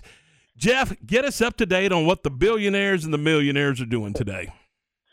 Well, it sounds like they've uh, all headed to, well, not all, but a lot of them have headed to Florida, uh, Jupiter, where the uh, Cardinals train, and they are going to uh, sit down and start hammering this thing out. You know, uh, I've, I've said it since November, or, you know, even December when the lockout started. In baseball, everything happens at the last minute. you know, whenever there's a deadline, it happens at the very last minute. And now that we know that the deadline is the end of this month, uh, which is in what five days, six days, um, they're they're they're ready to start hammering this thing out. So I, I expect it'll be done this week, maybe Friday or Saturday, and uh, teams will be in Arizona at the start of next week. D- did it take l- scratching some preseason games to get everybody's attention? No, I, I think. Well, I, I think what it was is that the, the the players and and the owners, their lead negotiators, kind of talked the other day after the the 15 minute meeting. And I think they just laid it out on the line. And basically, what what it came down to is that the players will not agree to a expanded playoff if they lose any regular season games. And the reason that's important to the owners is because an expanded playoffs means that the the playoff TV package becomes worth hundred million dollars. The players don't get any of that. So they basically the the player said, if we lose a check, you don't get a check. And so that's kind of what's what I think has spurred things here. Is it a good sign that a lot of the front office and and some of the higher ups from the Rangers have have headed to Arizona as of yesterday? Well, yeah, the, I, I talked to Jon Daniels briefly last week, and he said he said that he didn't. You know, Ray Davis is a is a, a big wig on the ownership committees, and uh, he said that, that Ray Davis didn't have any any inside information or any insight or anything like that. But it is it is kind of curious that they're all they're all headed that way. Um, I, I think you know with all the scenarios that they've gone through, they, they've pretty much hit the last one. And uh, so I think they're they're probably a little antsy. There are enough minor leaguers out there to go out there and, and, and take a look at them.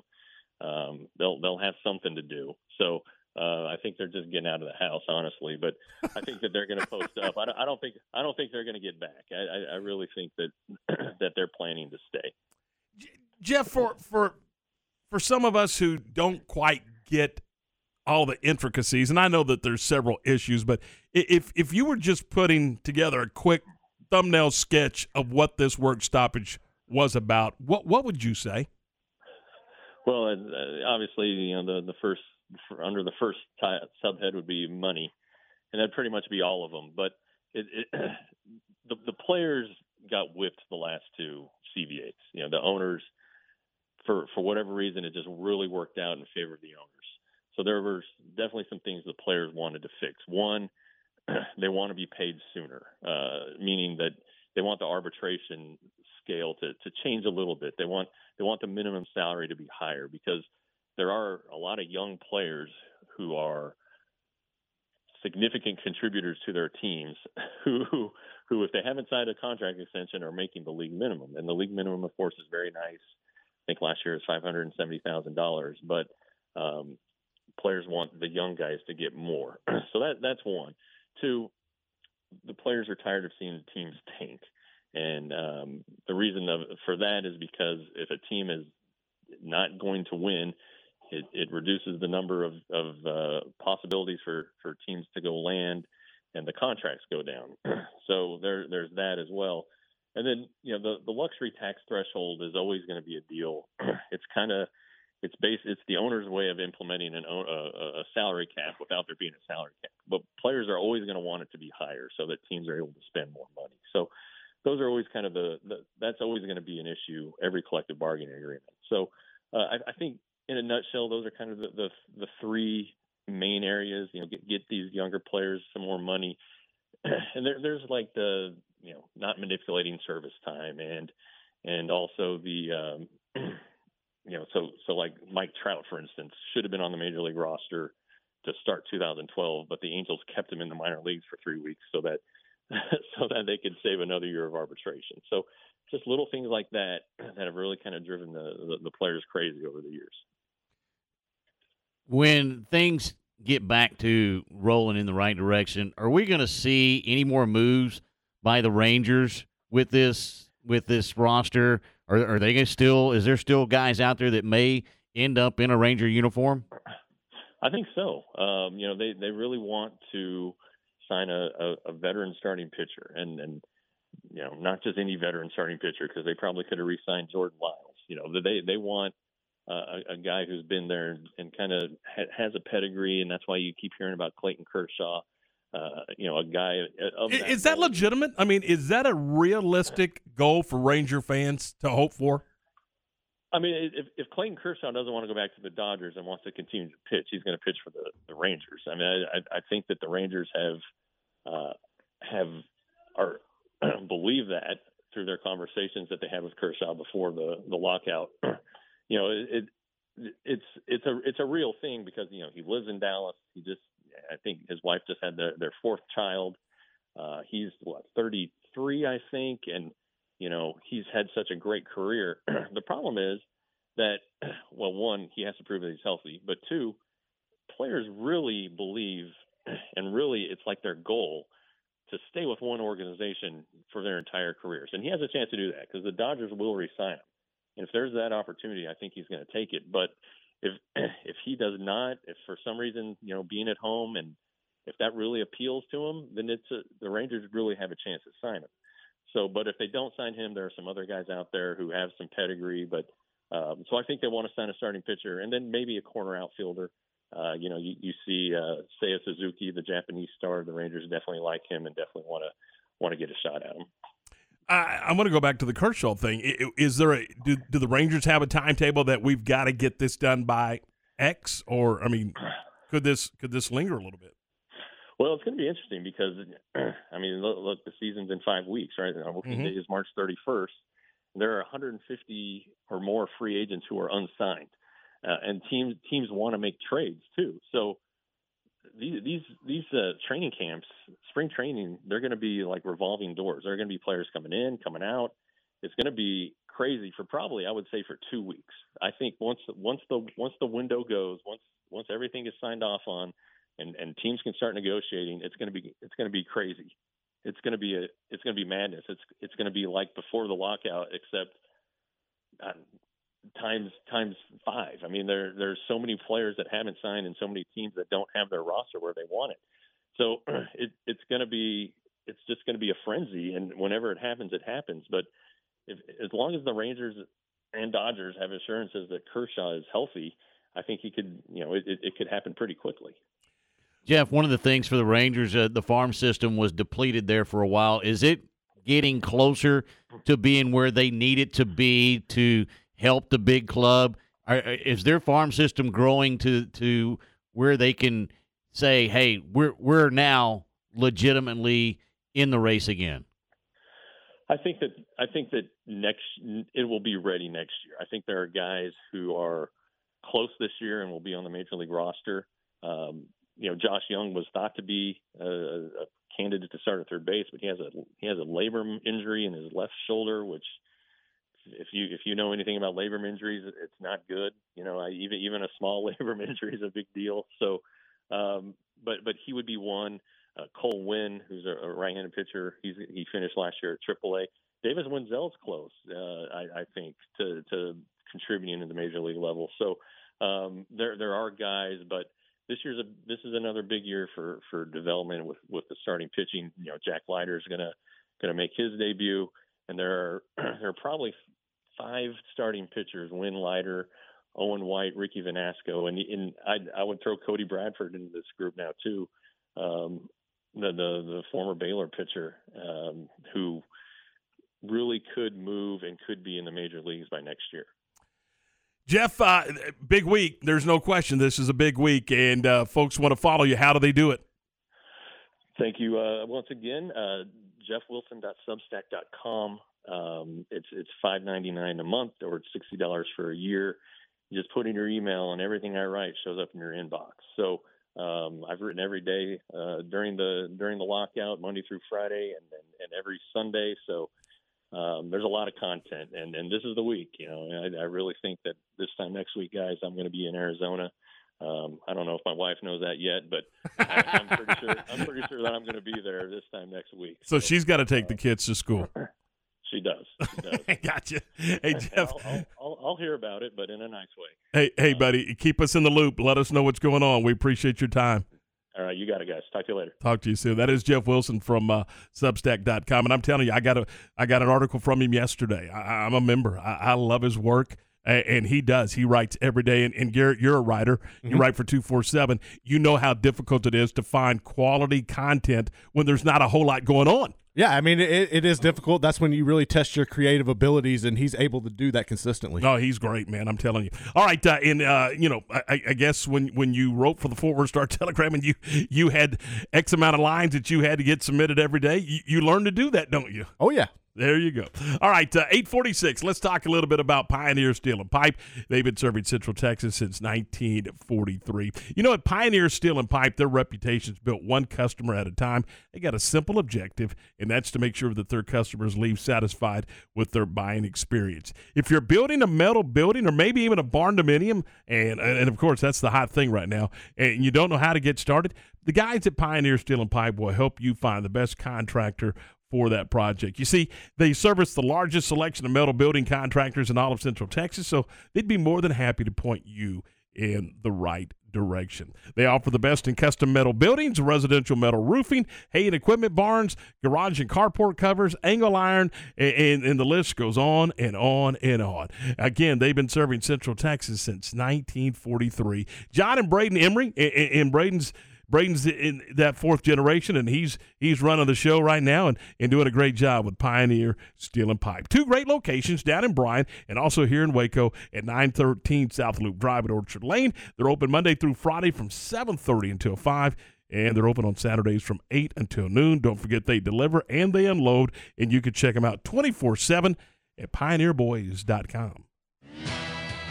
Baylor Baseball.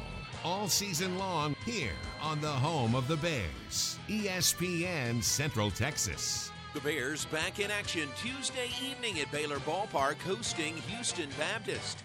6:15 for the warm-up show, 6:30 first pitch for Baylor Bear Baseball Tuesday. Coach Rod and the Bears all season long here on ESPN Central Texas. Bring on the bragging rights. Watch the PGA Tour's best golfers compete head to head, shot for shot. Are you kidding me? 112 matches, 64 players, one champion. WGC Dell Technologies Match Play, March 23rd through 27th at Austin Country Club. Tickets on sale now at DellMatchPlay.com. My house has a new glow. I love my windows. Universal Windows Direct. Cold weather is here, and so is time to replace those old windows. When you call Universal Windows Direct, it's easy to schedule an in home consultation where you can discuss your specific window needs with an expert team member. Universal's exclusive Uniseal windows have 11 times less air infiltration as standard windows and have been awarded the most efficient windows by Energy Star for eight consecutive years. They offer 0% financing for 60 months. That's 0% financing for 60 months. Call Universal Windows Direct for a free in home estimate at 254 301 7760 or check them out on the web at universalwindowscentraltexas.com. And don't forget to check out their great Google and Angie List reviews. I love my windows. They've got that brand new home effect. Universal Windows Direct. Are you ready to jump into a career with a local Fortune 500 company? Sherwin Williams has warehouse opportunities available with starting pay at over $20 per hour and regional CDL driving opportunities with pay averaging $84,000 annually. Sherwin Williams offers competitive benefits including medical, dental, vision, life insurance, 401k, and pension. Apply online at careers.sherwin.com. That's careers.sherwin.com or call 254 523 9500. ProStar Rental is the number one choice for all of your equipment rental needs. No matter the project, they got you covered. Plus, their friendly local staff is always available to answer your questions. They have a large selection of quality equipment available to rent for any project, big or small. And they have eight locations across Texas to serve you, including locations in Waco and Belton. Visit online at ProStarRental.com for more info. ProStar Rental, they make work easier.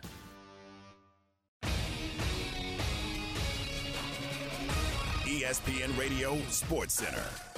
I'm Lark Smith with your ESPN Central Texas Sports Center update brought to you by Rooftop Innovations in Central Texas. Call 254-730-ROOF. That's 730-7663. Putting your roof above everything else. Not a good opening weekend for Baylor baseball. Maryland completed a three-game sweep of the Bears with an 8-4 win on Sunday. The Bears host Houston Baptist tomorrow.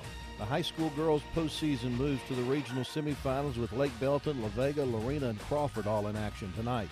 Boys by district basketball gets underway with University meeting Highland Park in Waxahachie tonight. La Vega, Connally, China Spring, Lorena, and Crawford are among teams trying to advance to the next round. Michigan basketball coach Juwan Howard may be in hot water. He punched a Wisconsin assistant coach in the face after a 15 point loss. Sports Center, every 20 minutes, only on ESPN Central Texas. Time for the grab bag on game time. All right, 852. We're eight minutes uh, away from 9 o'clock. Coming up tonight, we've got basketball for you. It's the Bears and the Oklahoma State Cowboys. It's Big Monday. And again, guys, uh, do the do the Bears have six players, seven players, or eight players available? That's the question. What's the odds in Vegas right now? You know? I mean, it, I I've, I don't know about you guys, but I've never seen a team, a, a basketball team, go through this many injuries, and and not just injuries, significant injuries. Remember, it began back in the summer when they had the scrimmage with A and M in in, in Langston. Yes, Yeah. down he goes. He's he's he's done for the year. That's where it began. Yeah, I, I don't know that I've necessarily seen one with this many injuries, and to be sustain winning the way they've done it and navigate those injuries, that's been the most impressive thing. And that's, you know, and again, you're right. I mean, they have found ways. Look, Saturday, for example, uh, to me, this was a guard oriented basketball team. Four, four really good guards. Oh, yeah. Could shoot the lights out of the three. You know, at one point leading the country in three point shots. You know, you know the drill. I mean, in, in, in that perimeter shooting, set up the inside stuff. Well, Saturday they win, and again they had a 21 point lead at one point late in the second half. End up winning by 10 over TCU. Never threatened, by the way, in the second half. And they had two made threes. Really impressive. Both coming late in the second. Everything else was inside. So you talking about reinventing the wheel? I mean, of how you attack it offensively, they did. And Sochan sliding over and playing the five and, playing it well. I mean, you know, having to fight hard on the defensive end, but he did a good job to give Flo Thamba an opportunity to catch a breather. Mhm. And then Thamba stays in the game for 30 minutes. And, you know, so, hey, look, if they can figure out a way to keep doing those kind of things, it, it, it certainly gives them an opportunity, I think. And so that's tonight right here on ESPN Central Texas. Coming up tomorrow, we'll obviously talk about the game, but we're also going to get into the NIL thing. The uh, NCAA has decided that they're going to take a look at, at NIL. Ward, are they a day late and a dollar short? Yes. Uh, no pun intended, by the way. Mm-hmm. So, you know, I I agree. I mean, I, I don't know how you get the genie back in the bottle uh, without uh, without screaming uh, fits and lawsuits. But we'll see. We'll talk about that coming up uh, tomorrow on the program. Hey, let's take a second to talk about selling your house. If you've got your house up for sale, I want you to think about the brokerage house. The brokerage house guarantees that they'll sell your home in five days or less. And uh, if they don't, they're going to buy it from you for a price that you agreed upon before you listed the home. Pretty cool thing. So it's guaranteed for you. The uh, uh, the brokerage house is your connection to buyers uh, here in Central Texas, but also across the country and around the world, for that matter. The brokerage house and uh, Aaron Ryan. They have a proven marketing program that is known to generate offers above market value and also offers uh, multiple offers on your home. You, if this intrigues you, you need more information. Well, here's a uh, here's a website for you to check out: five days to sow.com. Five days to sow.com. That's the numeral five. Plus, you can call Aaron at uh, 817 812 2978. 817 812 2978. That is going to do it for us on this uh, Monday morning. Been a great. Uh, Great morning to, to kick things off. Coming up at 9, it is Greeny. At 3 this afternoon, live from Stillwater, Oklahoma. And uh, it's the John Moore Show. And then at 4 o'clock, we'll check in with Matt Mosley. That's all coming up right here on ESPN Central Texas. For Ward and Garrett, I'm Tom. Thanks for listening. We'll see you tomorrow.